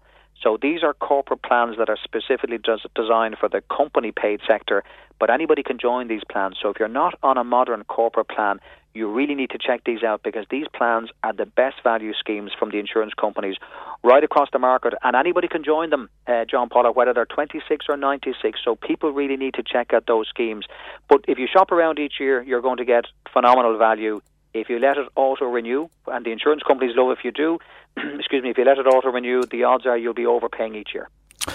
Yeah, so basically, the big thing at the moment is make sure you watch your insurance premium when it comes in and, and check the documentation. That is a good sign. Ring, ring the insurance company and say to them uh, what has changed as well. Just a few questions in here. First of all, Dermot, Nuala in Mallow is asking about VHI maternity benefit. She does not want it as she is at pension age, but she cannot get through to them on the phone. Uh, in her situation, what can she do? It's, it's included, obviously, in her policy. It is. Do you know what, John Paul? It's included on every policy now, and the insurance companies probably don't explain this properly. So all these benefits, psychiatric, alcoholism, maternity, convalescence, they must be included on every plan due to legislation called minimum benefit legislation. So if what I'd say to all of your listeners, if they see any benefits on their plans that do not apply to them, just ignore them. Um, they make no difference to your premium. You can't remove them from the policy because actually there's a very good reason why the insurance companies are compelled under legislation to make sure they cover minimum benefits. So I would just say to people who see anything like that on the plan, just ignore it. It makes no difference to the premium. You can't remove it from the policy. So as I say, don't don't give it a second thought. Okay, and very finally, Dermot, just in connection with the, situation we've heard this week, this is how people who are going for a procedure in a private hospital, uh, they'd be required to have a COVID 19 test beforehand, uh, which might take place three or four days before your operation. But uh, this could cost anything from 75 euro to 300 euros, from what we're hearing from our listeners, anyhow. Uh, at the moment, the insurance companies aren't going to cover this. Will they in the future? Because it's the person who is paying their insurance company has chosen to go to this particular hospital, the insurance company will either cover all or some of the operation, uh, but not this uh, particular test.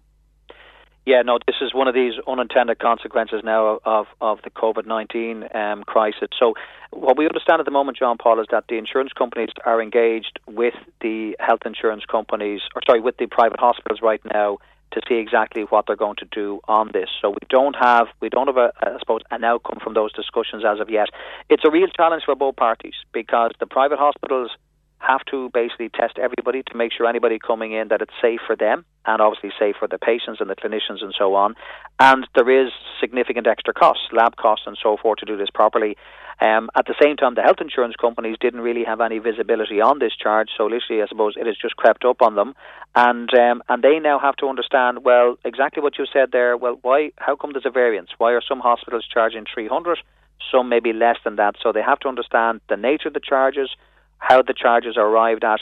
Can they? I know what they'll try and do. First of all, they'll try and see can they work with the hospitals to reduce or alleviate some of those costs, and hopefully there's going to be probably one of three outcomes here. Um, John Paul, number one is basically they're going to either fully cover these as part of, let's just say, your hospital claim. Number two, they may partially cover it as part of your end of year outpatient claim. That might mean you might get 50, 75% back. Or else they may not cover it at all. Um, and I suppose the irony is here is that the insurance companies have given people money back by way of refunds. And, you know, a lot of people are getting maybe 150, 250 back. But now this new charge that they'd no visibility on has now suddenly landed on their table. So that could wipe out those savings pretty quickly. So we're hoping that this will be resolved by the end of this week, hopefully, where basically it'll be fully covered. But if it is fully covered, consumers need to watch this space because if that is fully covered by, by the health insurance companies, it'll be an extra cost which will no doubt get passed on to consumers over time. So people just need to be very careful, but hopefully we'll have a satisfactory outcome later this week. And John and Donald then asking, as we're speaking about private hospitals, if someone is going to a public hospital for a procedure but it's been covered uh, under private health insurance, the same would apply to that for the COVID 19 test, I presume, would it? Well, now here's where it's interesting. You see, under legislation, the HSE, the charges for public hospitals are set by the HSE and they are covered by the health insurance companies. Right now, the all inclusive charge for somebody going into a public hospital is uh, 100, sorry, 80 euro per night up to 800 euro in any one year if they go in as a public patient. If they basically opt to go private, well, then that charge goes from 80 euro to 813. But John Paul, it's an all-inclusive charge. So effectively, if there are any extra costs on the HSE for COVID-19 testing or everything, it must be included in that. Now, it's at the minister's behest to, to review those charges, and normally that's done on the 1st of January each year. Now, those charges haven't increased for the last three or four years, but in the current, you know, environment that we live in, we can't take anything for granted, and we could also see those charges being increased later in the year. And unfortunately for consumers, once again, if they are increased, the law states that the health insurance companies have to cover those charges, and if that happens, that will get passed on to consumers. So there's a lot of unknown, let's just say, issues or variables going on in the market right now that could impact on costs.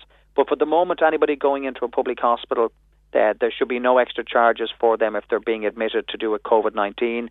Um, but that's at the moment. The private hospitals, some of them have moved to pass on those charges. Some, some, by the way, haven't moved to pass on the charges just yet until they conclude the negotiations. So we just have to wait and see what happens there. Hopefully, from my perspective, John Paul, we always want to see you know, that people who have health insurance, we like this idea of certainty of cover. So if I'm being admitted to hospital, I want my plan to fully cover me. Hopefully that will still be the case in the next couple of weeks when they when they reach a conclusion on these discussions. Okay, very finally, uh, someone texting in here: Do you get the feedback that you have to pay before an operation from the insurance? I presume this is if you uh, have insurance, you paid for a particular operation, will they refund you? Would that would that come under the depending on the operation, the end of the year expenses that you send in?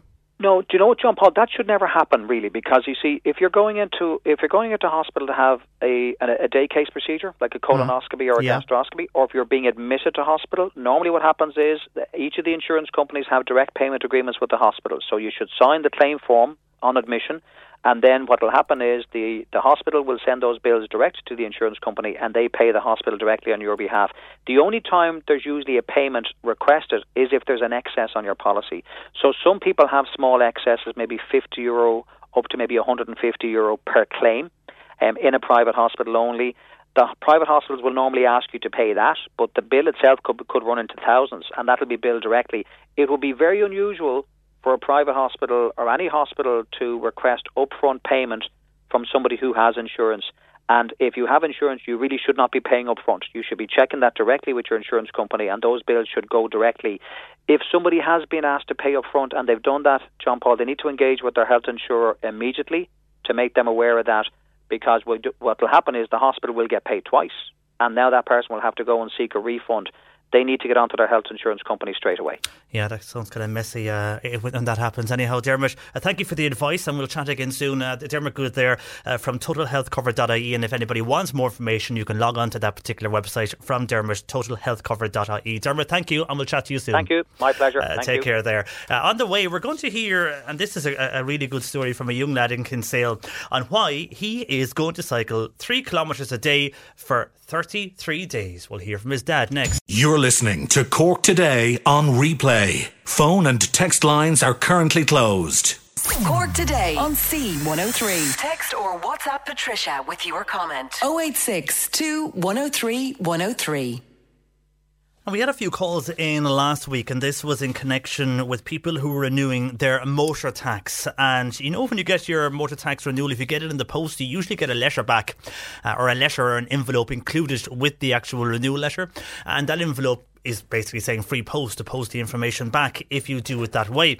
Uh, but people have noticed over the last while, while they are getting a reminder uh, in the post, they are not getting that free post letter. So we decided to get on to uh, Cork County Council, who look after the motor tax side of things here in Cork County.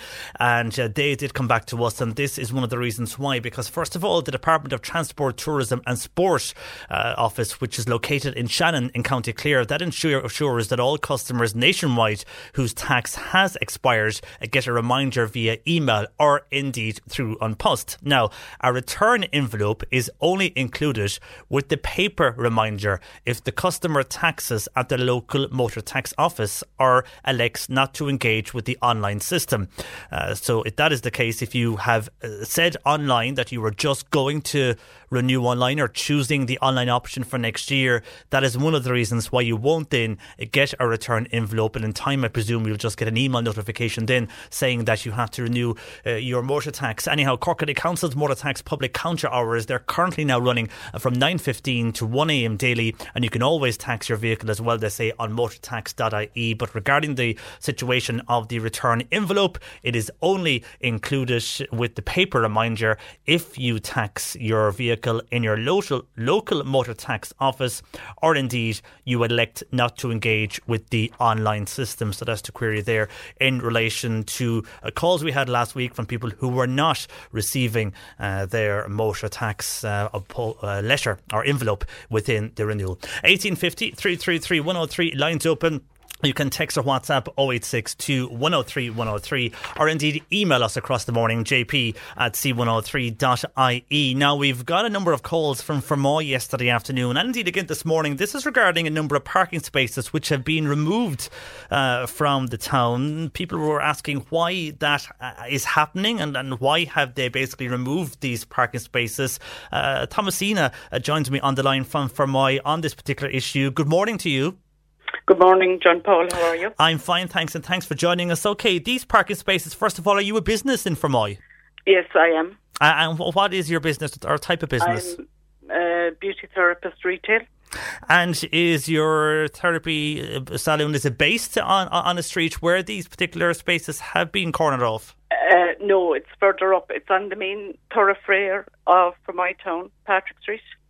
And these spaces, uh, listeners are telling us, they're they're prime location in that particular shopping area. So people who are going to call to you, uh, they would obviously park there and then call into you. Would, would I be correct in saying that? Um, they could, or they have the local car park. I'm nearer to the market side of the town than the middle of the town. But uh, where these parking spaces are, you have the banks, you have pharmacies, you have Dealz, you have uh, Hickey's Fashion, you have an optician there, and uh, like I'm thinking of elderly people that would come in just, you know, make a quick visit to these shops that probably would spend probably an hour. That uh, this parking is now gone from them. Also, there's elderly people living on that street, so if there's an ambulance called to the to them, if there's an accident or one of them gets sick, uh, the ambulance now has nowhere to park, only on the main street on the N72 road going through the town.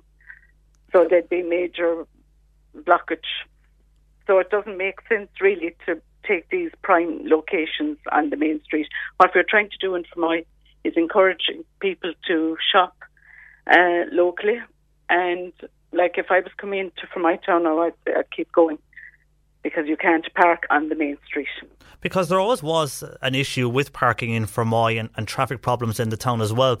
And as you mentioned, people are going to go, go back and want to shop local. So do you feel now, because of what they have done, it's going to turn people off? And as you try and reopen your business and others do the same, that it's going to hamper you reopening your, your, your store?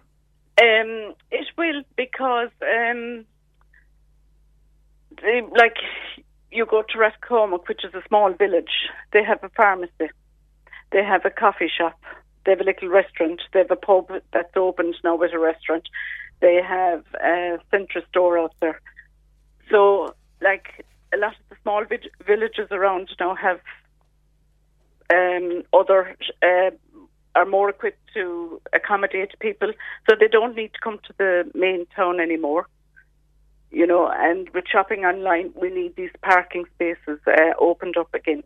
So you're fighting more than ever, as are your fellow business people in Fermoy, to keep the town open, to keep businesses open, to bring people in. But you feel this decision by the council is just go- going to stop people from, from driving in because of what they have done, removing those particular car spaces. So you, would you Yes. appeal for them to reopen the particular spaces again as soon as they can? Yes, I would. I like originally the idea was for social distancing. We don't have the population in Fermoy. Like our streets are not busy. There's plenty of room. On the footpaths are wide enough for people to walk. uh, You know, to avoid one another. And this is ridiculous. It might be suitable for the cities like Cork City or the bigger towns, uh, but not suitable for Fermoy. There, the restaurant where uh, is across the road, so I don't think they'll be running across the road to put tables and be serving food at this side of the of the street. And um, I just think overall it's not good. There's another section then, um, Bollard off again, where you turn up for the library, and that angle is very tight at the best of times, and these bollards are now out, and it's making it difficult again uh, to get up to the library. Okay, well, we did get onto Cork County Council uh, just within the last uh, few hours. They have come back Yeah. to us with a response. You mentioned it there about social distancing. That's one of the reasons they're saying they're working to implement national government guidelines in relation to COVID 19 in town centres right across Yeah. the county. In Fermoy, this has included works carried out on the main street, including a deep clean and decluttering removal of signs and bins. Uh, these measures, along with the repurposing of parking spaces, are to allow for two metre social distancing on footpaths and to enable people to shop locally in a safe manner. Details, they say, were provided in June by post to all residents affected by this. And Cork County Council requests that all holders of resident parking permits use council owned car parks where possible between the hours of 9 and 5, Monday to Saturday. Uh, They say that these measures will allow for my reopen in a way that's best meets the needs of all the users of the town. However, I presume business people would say no, it doesn't meet It all doesn't, the users. No. Well, like they're on about social distancing.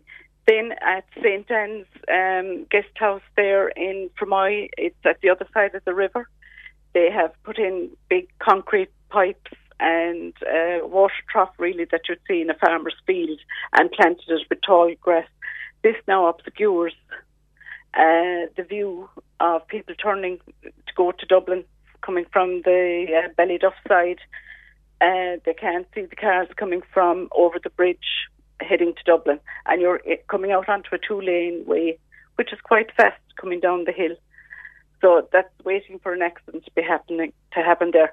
They've put in seating there. There's a little new coffee shop there, so they're um, social distancing in one section of the town and creating entertainment then at another section of the town. So it doesn't kind of add up really. Yeah, when they say safe, you, you might say they might say safe in some aspects, but not in respect to blocking motorists' views if they can't Yeah. see oncoming traffic.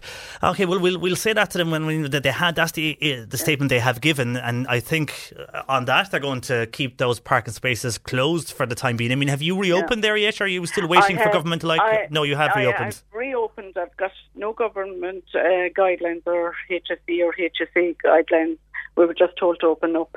And how are you managing? Because obviously, uh, uh, the type of treatments you do, uh, you could say, with regards to hairdressers, you're working more closely with people. Yes, I'm working more face uh, uh, face on face really on a client because I do a lot of uh, needle electrolysis and I do a lot of facials and I'm protecting myself and hopefully I'm protecting the client because I need their face um, with no mask. So it's difficult, but we're trying our best. But I'm allowing time. Then I have uh, treatment rooms, so I can allow I can rotate my treatment rooms so that they're about an hour idle to give time to recover and sanitize. And But are you working difficult. longer hours now because of all of this? Yes, I work um, kind of from eight to eight, and it's difficult. But then I'm only seeing about seven or eight clients, so it's, I'm not increasing my business. And with regards to PPE, then I mean, I presume are you wearing a visor or, or masks all day? I have a mask and I have a visor, and uh, I wear a plastic apron as well. And how were you able to get those? What were they difficult to obtain, or are you okay? Uh, I had to go to a nursing home to get uh, plastic aprons because I could get nothing in the trade that I work in they were out of stock and they weren't getting them back in until August. And my local undertaker, James Ronin, gave me the name of a guy in Cork where he has plastic aprons. So I was with him yesterday and I picked up some. But uh, the masks are difficult to get because what is being offered, they would literally eat the face off you when you're wearing them all day. They're very difficult to wear. They are tough to wear masks all day long. Yeah. Yeah, because I find now I was wearing one with a vent and my face is on fire at the moment. Okay, and, and are people then, are, you busy? Are people willing to come in? Or how is business They going, all- considering uh, people are, some are worried about uh, the interaction following and, and during COVID? Yes, I'm very busy at the moment. Thank God for that. And uh, hopefully it'll stay that way. Okay, and just give a name there of your own uh, uh, health and beauty It's Thomasina's Advanced Skincare and Beauty in Fermoy. from my. I'm at it about 20, maybe 28 years. So, So you're well experienced of dealing with everything, well but obviously the, yeah. the the COVID situation has has challenged you and many other businesses over the last number of years. Uh, well, we'll we'll see. I mean, it looks like the council are going to keep and leave those particular parking spaces closed. Anyhow, you have raised your concerns, and they've given their answers in relation to two metre distancing. We'll see if there's any leadway on that over the next few weeks, and, and if they see, uh, as you say, if the streets aren't as busy uh, in Fermoy as other towns, if they take that into account. For the moment, thanks for raising that, Thomasina, uh, with us this Thank you, morning. Chantal. Uh, thank you. Thomasina there in Fermoy. I mean, is, is that an issue? It is an issue in other towns. We've had that in Bantry uh, and other areas who were trying to even bring social distancing uh, in restaurants, bring out the chairs on maybe a platform in a town, but they aren't allowed to do that as yet in some towns.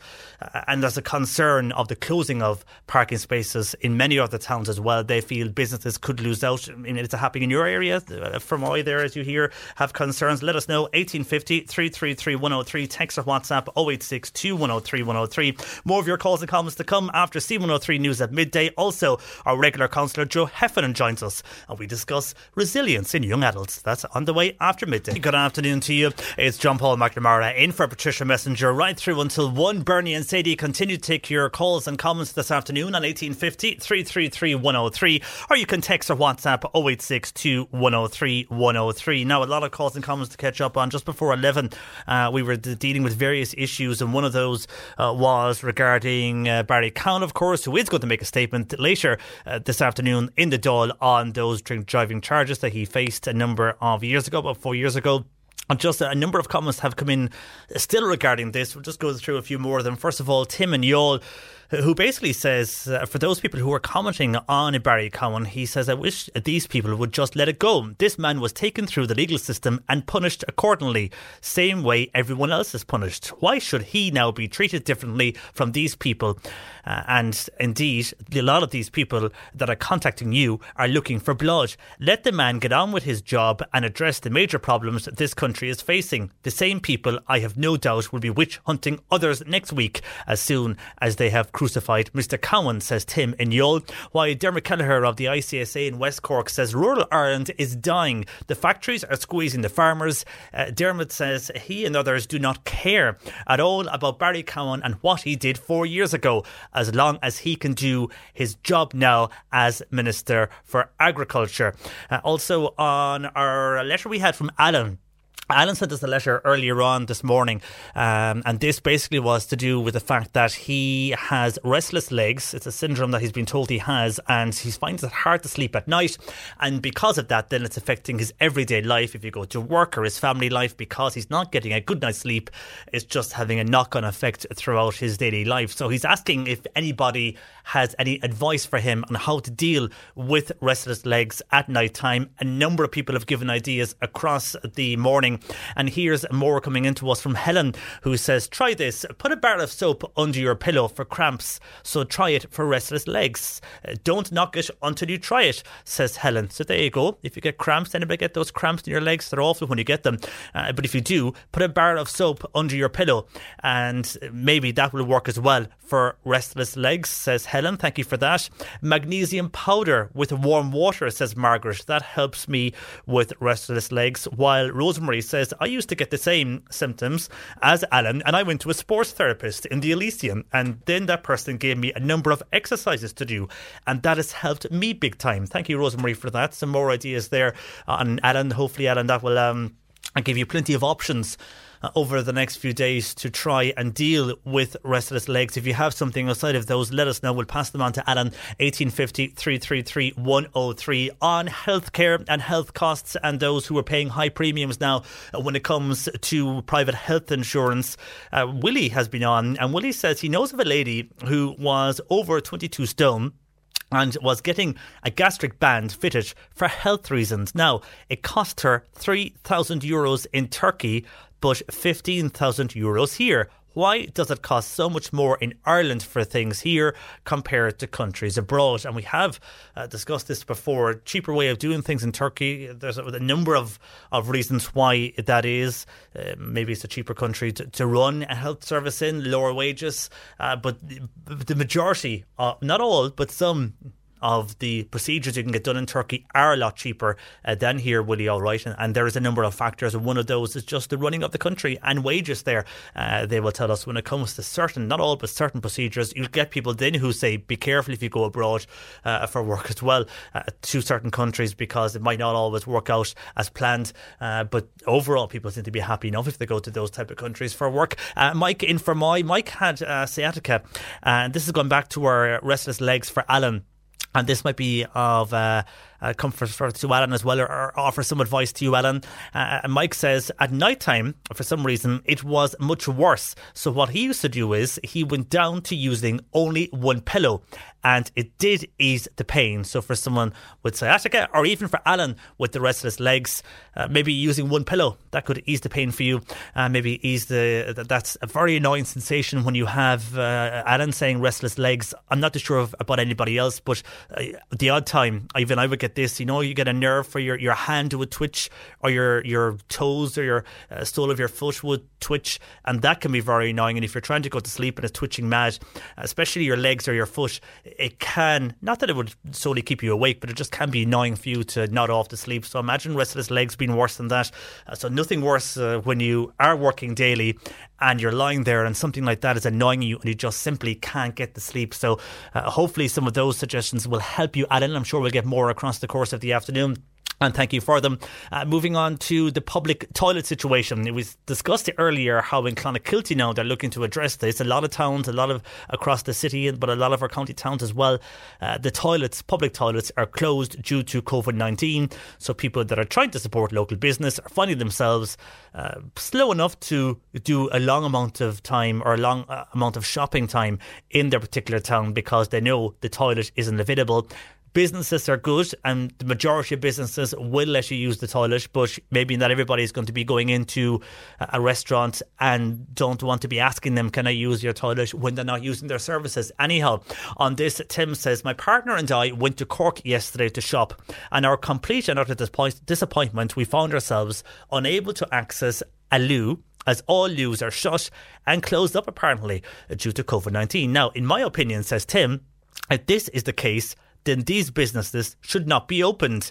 They have an obligation to provide bathrooms that are functional if they're taking people's money. So I presume here, Tim, you mean maybe shopping centres? I know uh, toilets in shopping centres in the city centre, uh, they do remain closed and as you said, for COVID 19. Tim goes on to say, as for Cork County Council, he feels they're totally incompetent on this particular issue and should be made resign as they cannot put a place of basic provision for the general public who pay their wages and expenses, says Tim in Youghal on text to 0862 103 103. Well, on that issue uh, regarding the council, as I mentioned, Clonakilty there, they are looking into bringing a new type of public toilet to Clonakilty in the way of something that you would see in New Zealand. It'll be kind of a jungle theme uh, public loo uh, available for all to use uh, and for all users of those particular public toilets. The super loo will be going soon in Clonakilty and this will replace. And if you have been to Clon or if you never have been to Clon, uh, you will know that uh, the town has a lot of jungle features. If you've been there, you'll see as you drive in a number of jungle animals scattered across the town If you haven't, you might have seen them online. You can Google them and you'll, get the pictures anyhow online. But uh, they're going to tie in that nicely with that jungle feature and have these similar type of public toilets, very colourful, uh, very kind of a, display as you walk in, as if you are out in a kind of a, a jungle or kind of a, an Asian type country. As you walk in, beautiful displays there, and that's what they're hoping to do to Clon. So not only will they reopen their public loos, they'll make it a tourist uh, destination as well, because there is an operation like this in New Zealand, and people actually travel to this particular town in New Zealand to see their public loos. So can you imagine people travelling to Clonakilty to see a public loo because of the art form around that? And there's plenty of artists around that can actually get involved in that as well. Anyhow, that could be an option for other towns. But Tim, thank you for your text on toilets being closed uh, in the city centre and also, of course, uh, across uh, county towns as well. And we spoke uh, to Thomasina there before midday. Uh, she's a business in Fermoy and they have taken a number of car spaces out of areas of Fermoy. This has also been done in other towns. I know we spoke about Bantry a few weeks ago. Well, on this, a lot of people agreeing with her. Basically, one WhatsApper here saying, I agree with that lady about parking. I go to Mitchelstown now. This is detrimental for business in Fermoy. The council would need to cop the hell on, says that particular WhatsApper. Another person here on text saying the councillor or the council in Fermoy, why are they taking away these parking? Well, we gave the reason why, and it's to do with social distancing. And they gave us a statement from Cork County Council, which we read uh, while Thomasina was on the line before midday. But uh, this particular person is saying they can't deal with caravans that should not be where they were in the town a number of years ago, but yet they can take away parking spaces fast. Also, on this, uh, hi, I'm listening to that lady talking about Fermoy, and I couldn't believe it when I was in uh, that area when they removed the parking. It's ridiculous, as for my needs every space. I don't have a disability pass, but I am restricted to how far I can walk, and I always needed one of these spaces. Uh, so I don't agree with what was done, says that particular uh, WhatsApper on the removal of those particular car spaces in Fermoy. And again, uh, just to go back on what the council was saying for their right to reply, uh, these measures uh, f- uh, regarding the parking spaces, they are allow, uh, they are to allow the two metre social distancing on footpaths and to enable people to shop locally in a safe manner. And they have said that details of this were provided in June by post to all residents in the affected areas. But again, they say it's part of their work in the council to implement the national government guidelines in relation to COVID 19 in town centres. It's happening across the county. And in Fermoy, it has included also works on the main street, including deep cleaning and decluttering. But the parking spaces was one of those reasons, uh, removing those particular parking spaces. And the reason is to allow two metre social distancing on the footpaths. People in Fermoy say there's not enough people walking on the footpaths for this, so they don't need to do that. Anyhow, the council have, and they're doing it in all towns across the county. Uh, and that's why that has happened. Thank you for your WhatsApps and texts on that. And finally, dealing with the layouts of towns, uh, person here who uh, doesn't want their name read out on uh, from their WhatsApp, but they're listening to what is happening in Fermoy and indeed about the changing of the parking spaces. But this person says, I have just heard about a new layout for Rathcormac. Now, the Community Council and Associates have drawn up plans for the future layout of the village. But this person thinks it's the most ridiculous thinking ever. We are a rural community and we need to be treated like so. Now, I'm not too sure what the layout is is a type of a, a, plaza layout or something like that that they're thinking of drawing up the plans. Anyhow, if anybody has more information, let us know. But this person, whatever way they're planning it, uh, this particular person doesn't agree and feels it's wrong to do so, uh, and it's wrong to treat a rural community uh, like they are doing, whatever those plans are. Anyhow, we'll have to wait and see. 1850 333 103. Lines open. You can text or WhatsApp 0862 103 103. Email jp at c103.ie. Our regular counsellor on a Tuesday who joins us, Joe Heffernan, is going to discuss resilience this week and how young adults deal uh, with resilience and how they can cope with that. And so many things changing at the moment. We'll be discussing that uh, very shortly here on the programme. You can tweet as well this afternoon at C103 Cork. The C103 Cork Diary. With Cork County Council, supporting businesses, supporting communities, serving Cork. Visit corkcoco.ie. And any time in the month of July, you can run or walk the Cork McShirley 10k road race. And it's the usual route you would always do. So then what happens is you use your entry ID that was emailed to you when you registered for this particular Corkmac 10K. You enter your time and provide the evidence of the course completion. So the entries will be uh, collated, and the runners and walkers will then get league tables, and this will be regularly updated. There will be a prize then for the fastest female and male runner, but you will also receive a free entry to the raffle each time you register. Proceeds from this event will be split between the Cork McSherry Rowing Club Building Fund and the raffle and raise prizes. Cork today on C103. Call Patricia with your comment. 1850 333 103. And as we know, a lot of these summer gigs, they're all off this year because of COVID 19. But we here at C103, we have the next, next big, best thing. And what is it? Well, are you missing Live the Marquee? Are you missing Independent Park? Are you missing Indie in Mitchelstown? Because the Backyard uh, Back Garden Festival with Harvey Norman, your specialist in sound this summer, is playing all the songs from all the artists that we would have seen featuring loads of virtual live music sets. So if you want more, uh, check it out at c103.ie or indeed on the C103 app. The Back Garden Festival with Harvey Norman and ourselves here at C103. If you are uh, missing the festivals this summer and maybe you're having a barbecue with friends, and your social distancing and all that. You can check that out on c103.ie and the C103 app. Now, and many charities have been impacted due to COVID 19, and one Kinsale boy is going to repay his gratitude to three Cork charities this week. Harry O'Hanlon is just age six, and he's going to cycle three kilometres a day for 33 days. And his dad, Ricky, joins me this afternoon. Uh, Ricky, good afternoon to you. Hi, JP. How are you doing? I'm fine, thanks. Now, this is a great initiative by uh, young Harry here to go and do this. Just first of all, tell us about Harry and why he's doing this particular fundraiser. Um, yeah, so Harry is a he's a loving six year old boy living in Kinsale with his his mum, dad, and and sister Chloe, um, who is four. Um, so he was diagnosed with autism in May 2017, and since then has been on a journey um, in seeking early intervention from a number of autism centres and schools. Um, so, namely the Shine Centre for Autism um, and Sonas, the Special Junior Primary School in Carrigaline, um, whilst also getting support uh, and intervention from the Rainbow Club in Mahon. Um, so, he has now completed his three years of early intervention um, across Shine and Sonas um, and will now be moving to, to the special unit in Scoil Naomh Eltin and Kinsale this coming term.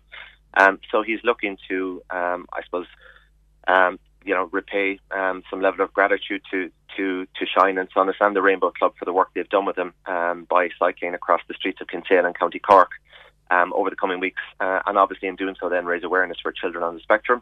Uh, and hopefully um, raise some much needed funds for these um, these three very worthy causes.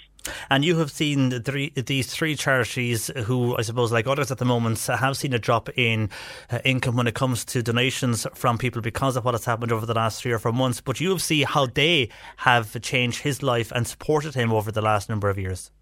Absolutely, they've um, look. We're we're massively indebted to um, the work, um, the support structures, the services, the interventions provided across Shine, Sonas, uh, and the Rainbow Club, and you know how they've obviously um, you know impacted Harry, um, you know from from from being a young boy, three years of age, um, you know to to not being able to talk, um, you know going into Shine, coming out a completely different child one year later, and you know spending two years following that in in, in and Carrigaline as well.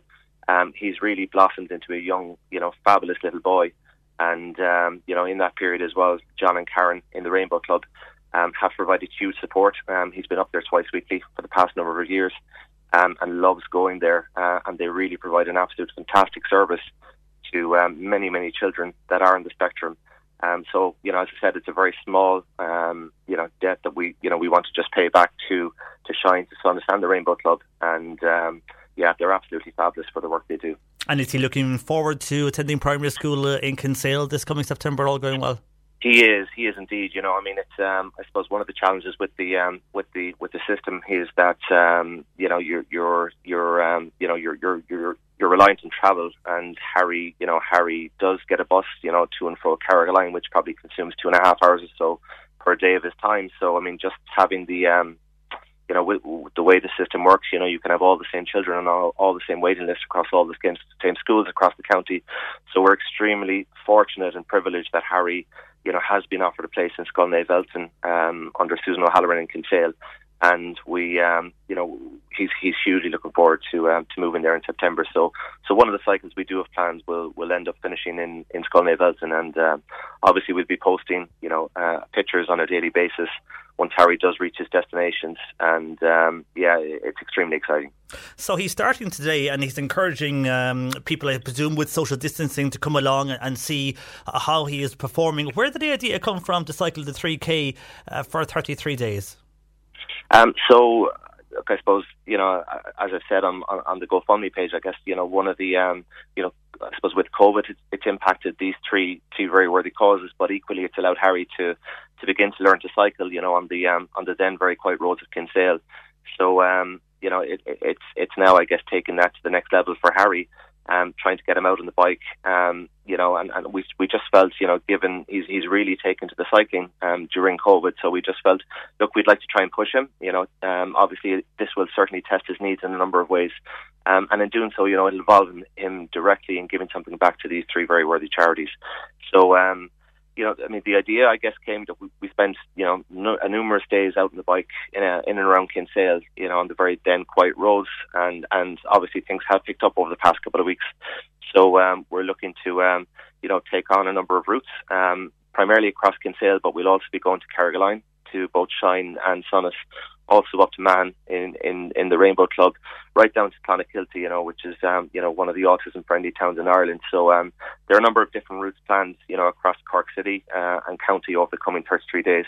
Uh, and I guess look, we we were looking initially to to raise 3,000 by cycling three kilometres a day for 33 days for these three very worthy causes. But um, you know, we launched the campaign last last Wednesday night, Thursday morning, and it, and the response has just been fabulous. So um, look, that was the thinking behind it, uh, and obviously, um, you know, Harry's extremely excited. Um, we've, we've put a visual calendar um, up in the wall here, so he knows where he's going um, for the next 33 days, um, with visual support for, for him to, to understand what he needs to do. And there's um, there's huge support from around the town here as well. So you know, we're extremely humbled uh, and privileged by the response. Well, that's fantastic. And uh, I know you mentioned there how lockdown, how he's learned the cycle uh, during those few months and the impact that it's had on the charities. What was the impact for, for Harry himself, uh, being at home and a different routine for everybody? Uh, yeah, I mean, look, Harry um, is a very, uh, you know, extremely routine driven, driven, driven little guy. And, you know, I suppose we've been trying to, um, you know push him and, sort of flex his routine somewhat. Um, you know, trying to get him to adapt to different different situations at different times. Um, you know, I mean, COVID has been it's been tough for him, and it's been tough for for us. You know, for for obvious reasons. But um, look, he, he, you know, the school have maintained continuity with Harry. Um, he's had daily um, school um, Zoom calls with his his teacher Michelle and Sonas um, who's been absolutely fantastic. And um, you know they've had a number of group class calls as well on occasion with um, with Harry as well to try and keep him, um, I suppose, some level of continuity with the kids, with the class. Uh, and he's also been in touch with some of the children that he's in school with um, through through FaceTime and Zoom directly. Um, so look, it, it certainly was tough. Um, you know, it, it certainly challenged him and um, I suppose that you know, so, you know, learning to cycle and cycling has given him an outlet during that period to um, you know, it does many things for him. Um, you know, it improves his coordination, his um, his fine motor skills. Um, obviously, you know, sense of awareness. You know, the noise of traffic and that around him will, will obviously test his needs, and let alone the weather. You know, I mean, Harry's not great with the um, the wet, and, and obviously rain over the um, the head does, you know, on occasion cause um, sensory overload. So, um, you know, this uh, particular challenge will test him at a number of levels, but um, he's hugely excited by, by what's to come. Well, best of luck to Harry, and I know you'll be alongside him as well across the route. And if people see you, you're along Kinsale or Clonakilty or wherever that may be, uh, make sure to give you a wave and maybe uh, be careful as well on the traffic with the roads. But I'm sure with social distancing, everything will, will go well. So pass on our, our best wishes to Harry, Ricky, won't you, and to all the family there. Thanks very much, JP. We really appreciate everybody's um, response today, and our thanks to, to the guards uh, and everybody that's taking part in this uh, in this campaign. Uh, it's very much appreciated from within the uh, within the O'Hanlon family. Very good, and we'll share some of the photos as well along the way on our socials. Uh, best of luck, Ricky. By the way, are you after starting? Did you start this morning, or are you about to start there in Kinsale today? We're kicking off in, in, in 25 minutes, so there'll be Oh. a few pictures and uh, a few a few Gardaí cards outside the house there. I'd say when I come downstairs, so um, Okay. it's it's due to kick off, and we'll cycle into Kinsale and do a few a few laps around Kinsale. So you'll, if you're in Kinsale this afternoon from around, I suppose, the next uh, around one o'clock lunchtime, if you see the a few Garda cars and cyclists, you'll know Harry is cycling around Kinsale town at the moment. So watch out for that. Uh, enjoy that and best of luck with it, Ricky. JP, if I could just say one Yep. thing, if uh, just for your audience, um, we do have a GoFundMe page just um, out there called Harry's Help for Heroes. Um, just if anybody um, that can relate to this story can kindly look to um, to, to to go on and support the cause, that would be very much appreciated. Very good, and we'll link that as well on our socials so people can donate to that. Uh, enjoy it today, and best of luck with the uh, 3K for the next 33 days. And again, for great charities, Rainbow Club Centre for Autism, Sonas, and Shine Centre for Autism as well. And uh, I'm sure weather-wise, it's due to pick up weather-wise, so that should be uh, a good few as well over the next while. Thank you, Ricky. Take care. Thanks indeed, JP. Take care. Uh, Ricky O'Hanlon there, who's dad to Harry, starting that challenge today in Kinsale. So if you see them around Kinsale cycling, uh, make sure you support them across the day and then move on to other areas uh, from Kinsale to Carrigaline to Clonakilty. And we'll post information and the link to GoFundMe on our social networks, Facebook and Twitter later on this afternoon. Our lines are open 1850 333 103. Just uh, going back to a number of comments on various issues. First of all, on scam calls, Josie in Ballinascarthy got a scam call on her landline, and this came to her at 1.15 this morning. Now, it was a man who was claiming there was something wrong with her internet. Now, Josie was sound asleep, and it was Josie and her daughter uh, were very worried when the phone rang because at that hour of the night, and I'm sure any of us know if you are in bed and the phone rings in the early hours of the morning, there's one thing on all our minds, and it's not someone ringing you for a quick chat at 3, 2, or 1 a.m. in the morning. So uh, you can imagine that they were scared and frightened and worried uh, at that hour until they actually went to pick up the phone. But it was one of those scam calls. Again, asking and chatting about the internet, claiming there's something wrong. The best thing to do with those is hang up. But it is disturbing. It isn't nice when you get a, a call like that in the early hours of the morning. For the few minutes after and beforehand, you were worried uh, because you're thinking the worst. And thank you, Josie, for that. Christopher is in Youghal. He went on the bus to Cork City last week. He was coming back on the late bus to Youghal. That was the 11 pm bus, but he said there was no seating. And he was waiting two hours for his bus at this stage, and he had to sit down on the windowsill. So is that the you, you had to sit on the windowsill? I presume uh, that was while you were waiting for your bus, and you were waiting two hours at that stage, uh, and then the bus came at eleven o'clock and it was full. So that's the demand for the buses uh, from Cork City to Youghal. It would seem uh, last week anyhow they were full for the final bus back to uh, Youghal uh, from Cork City, and at that stage because you were waiting two hours. I presume were, the buses before that were they full and they couldn't take you, and that's why you had to uh, get the last bus. And because people were waiting for the last bus, that filled up fast. Uh, thank you, Christopher and you all for your comment. And John and Doneraile uh, is asking if you have a medical card, will you be charged for the COVID test when going to hospital for a procedure? Well, this is where it depends on what and where you're going. If you're uh, going to a private hospital, I presume you're, if you are paying privately, then you will. Uh, but if you're going publicly, uh, then you won't, um, because you'll be going on the public system, and that changes from later on this week. But for the moment, if you're going to a private hospital, because that's where the the cost is coming from. If you're going to uh, for a procedure, an operation in, for example, the Mater, one of those hospitals, and you're going via your health insurance privately, then you will have to pay that particular test. At the moment, going to a doctor or publicly, you don't have to pay it. I uh, hope that answers your question, John in Doneraile. And very finally, on the issue of the restless legs and people on about putting soap under your pillow, Catherine says yes, and it has to be lavender soap because that worked for Catherine.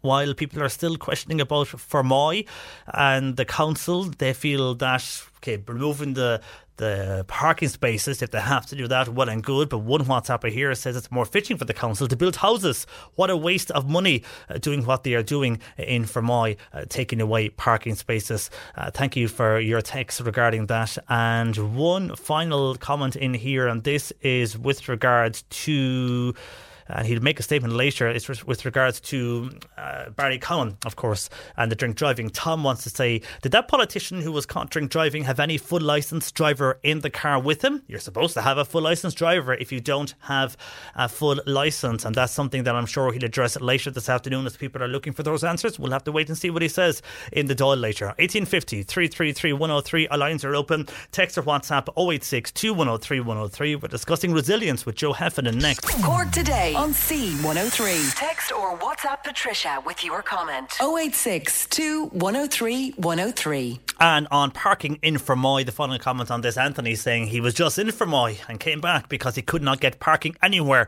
in the town. So I'm not sure if that was a good idea or not to remove those particular spaces. Well, Barry says on Barry Cowen, he should be left to do his job now. He might be very good at it. We don't want to hound him out of the job and maybe get someone else who would not be as well qualified. And if you're on the road between Bandon and Brinny, uh, that road was recently resurfaced and there's a lot of loose chippings on the road. So uh, callers are asking motorists to beware of that. Now let's join Joe Heffernan, our regular counsellor, as we join him every Tuesday on the show. Good afternoon to you, Joe. Good afternoon, JP. Now, a lot of us and a lot of people are questioning resilience, I suppose. So much going on in 2020 this year. And a report, of course, has come out about how young adults uh, suffer with this and how they deal uh, with resilience. And it's something that people, I suppose, look at uh, and want to talk about in maintaining relationships with either friends or family and others. And that's what we're going to discuss today, Joe, on the show. Yeah, yeah. And um, yeah, apparently, on this Growing Up in Ireland uh, study um, from the ESRI, um, uh, four in ten younger adults reported that the pandemic had um, had had a big financial effect impact on them, um, whereas the older folk, um, it hadn't that much of a of a you know remarkable mm. uh, effect on them. Um, and uh, those in the 18 to 34 age bracket were the least likely to report high overall life satisfaction. In fact, the uh, uh, that was at 80% in 2018, and uh, it was down. Uh, um, uh, sorry, it was down 80% since the same question in 2018. So it is having a big, big effect, uh, especially on the younger people. And could but, that be down to Joe a number of reasons, even outside of financial? The fact that a lot of people, especially in that age group, you know yourself when you're in your twenties, especially, you want to be out, you want to be meeting your people, you want to be partying, but that was all stopped. Would that play a factor in in, in one of the reasons? I why? think it more certainly would, because even again to quote our our uh, parish priest there, um, when he was saying that it, uh, you know the whole scenario uh, shows us how little we need, how much we have, and the value of human contact. Now, I quoted for the for line number three. Um, yeah, young we are social beings, and young people love to socialise, and uh, and that's a huge uh, loss. Now, unfortunately, uh, unfortunately, um, both adults and young people are maybe um, taking un- unnecessary risks um, with the kind of socialising that we saw in Temple Bar and that. I mean, that's not what one would be recommending at all. But it's nice that now we're in a situation. Um, we met our sons in Cork for the first time after two months uh, back there when the restrictions lifted a little, and that was lovely, you know. Um, so the value of human contact. And uh, one of the first um, uh, factors um, to build resilience um, would be to maintain good relationships with close family, friends, and others. Now, we were blessed during the pandemic uh, lockdown, the over 70s brigade. Um, you know, we, we, we were blessed. Uh, there was Nora, there was Father Jim, there was Sean, there was Eddie, there was Dennis. They know who they are, and um, they they were wonderful to us. You know, phone call anything you need today. Um, uh, yes or no, uh, we would uh, say yeah, we could do with such a thing or that, and you know that opened our eyes um, to uh, the value of human friendship and, and human contact. Um, the second thing that's recommended is like to avoid seeing this particular crisis as unbearable, uh, to try and lighten it a small bit, you know, to try and get to uh, that phrase that we use so often, this too shall pass. Um, and again, then, uh, you know, to control what you can and let go of what you can't. Um, uh, and maybe make a little list. Um, uh, I would suggest um, uh, that a person would write down these things I can control and a list. And then maybe um, the problems or worries that one would have, um, you know, these things I really have no control over.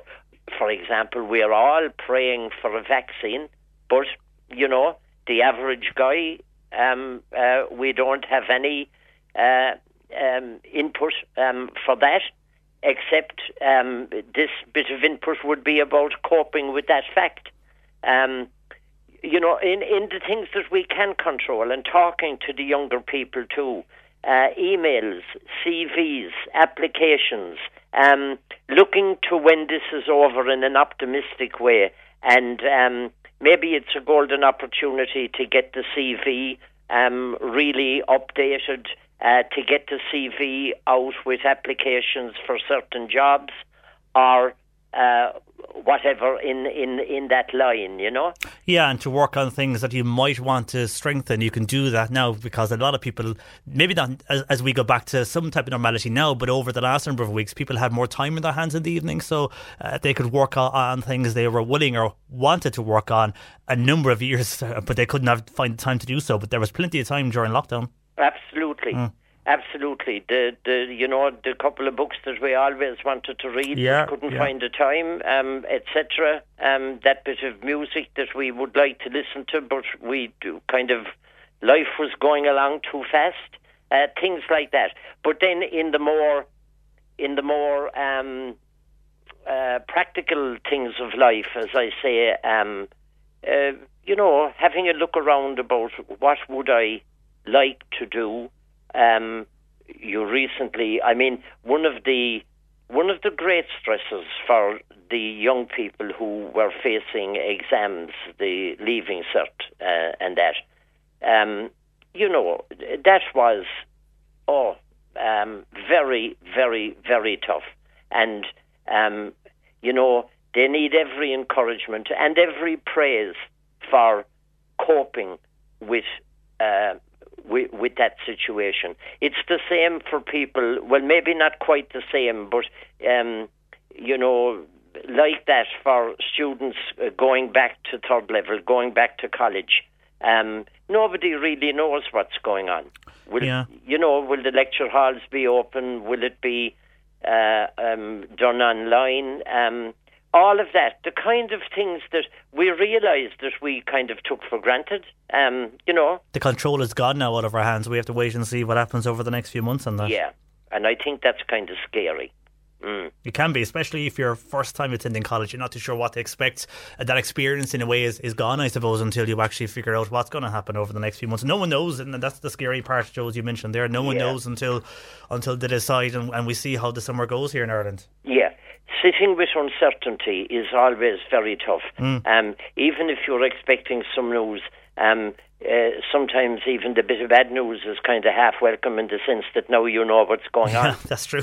You know, That's a good point. Yeah. yeah, yeah, yeah. And I suppose it's it's tough then for people to develop realistic goals and move towards them. For, for some people, if they don't know what they're moving towards. Well, that's true, and and maybe to to be realistic about expectations of self and others. Uh, one of my favourite old sayings about uh, other people is that um, uh, high expectations are resentments under construction. That um, you know we we all have feet of clay, and um, some people are going to surprise you, and um, you expected more. Uh, some people are going to surprise you in that they were wonderful, um, and and that's life. And it's the same with ourselves.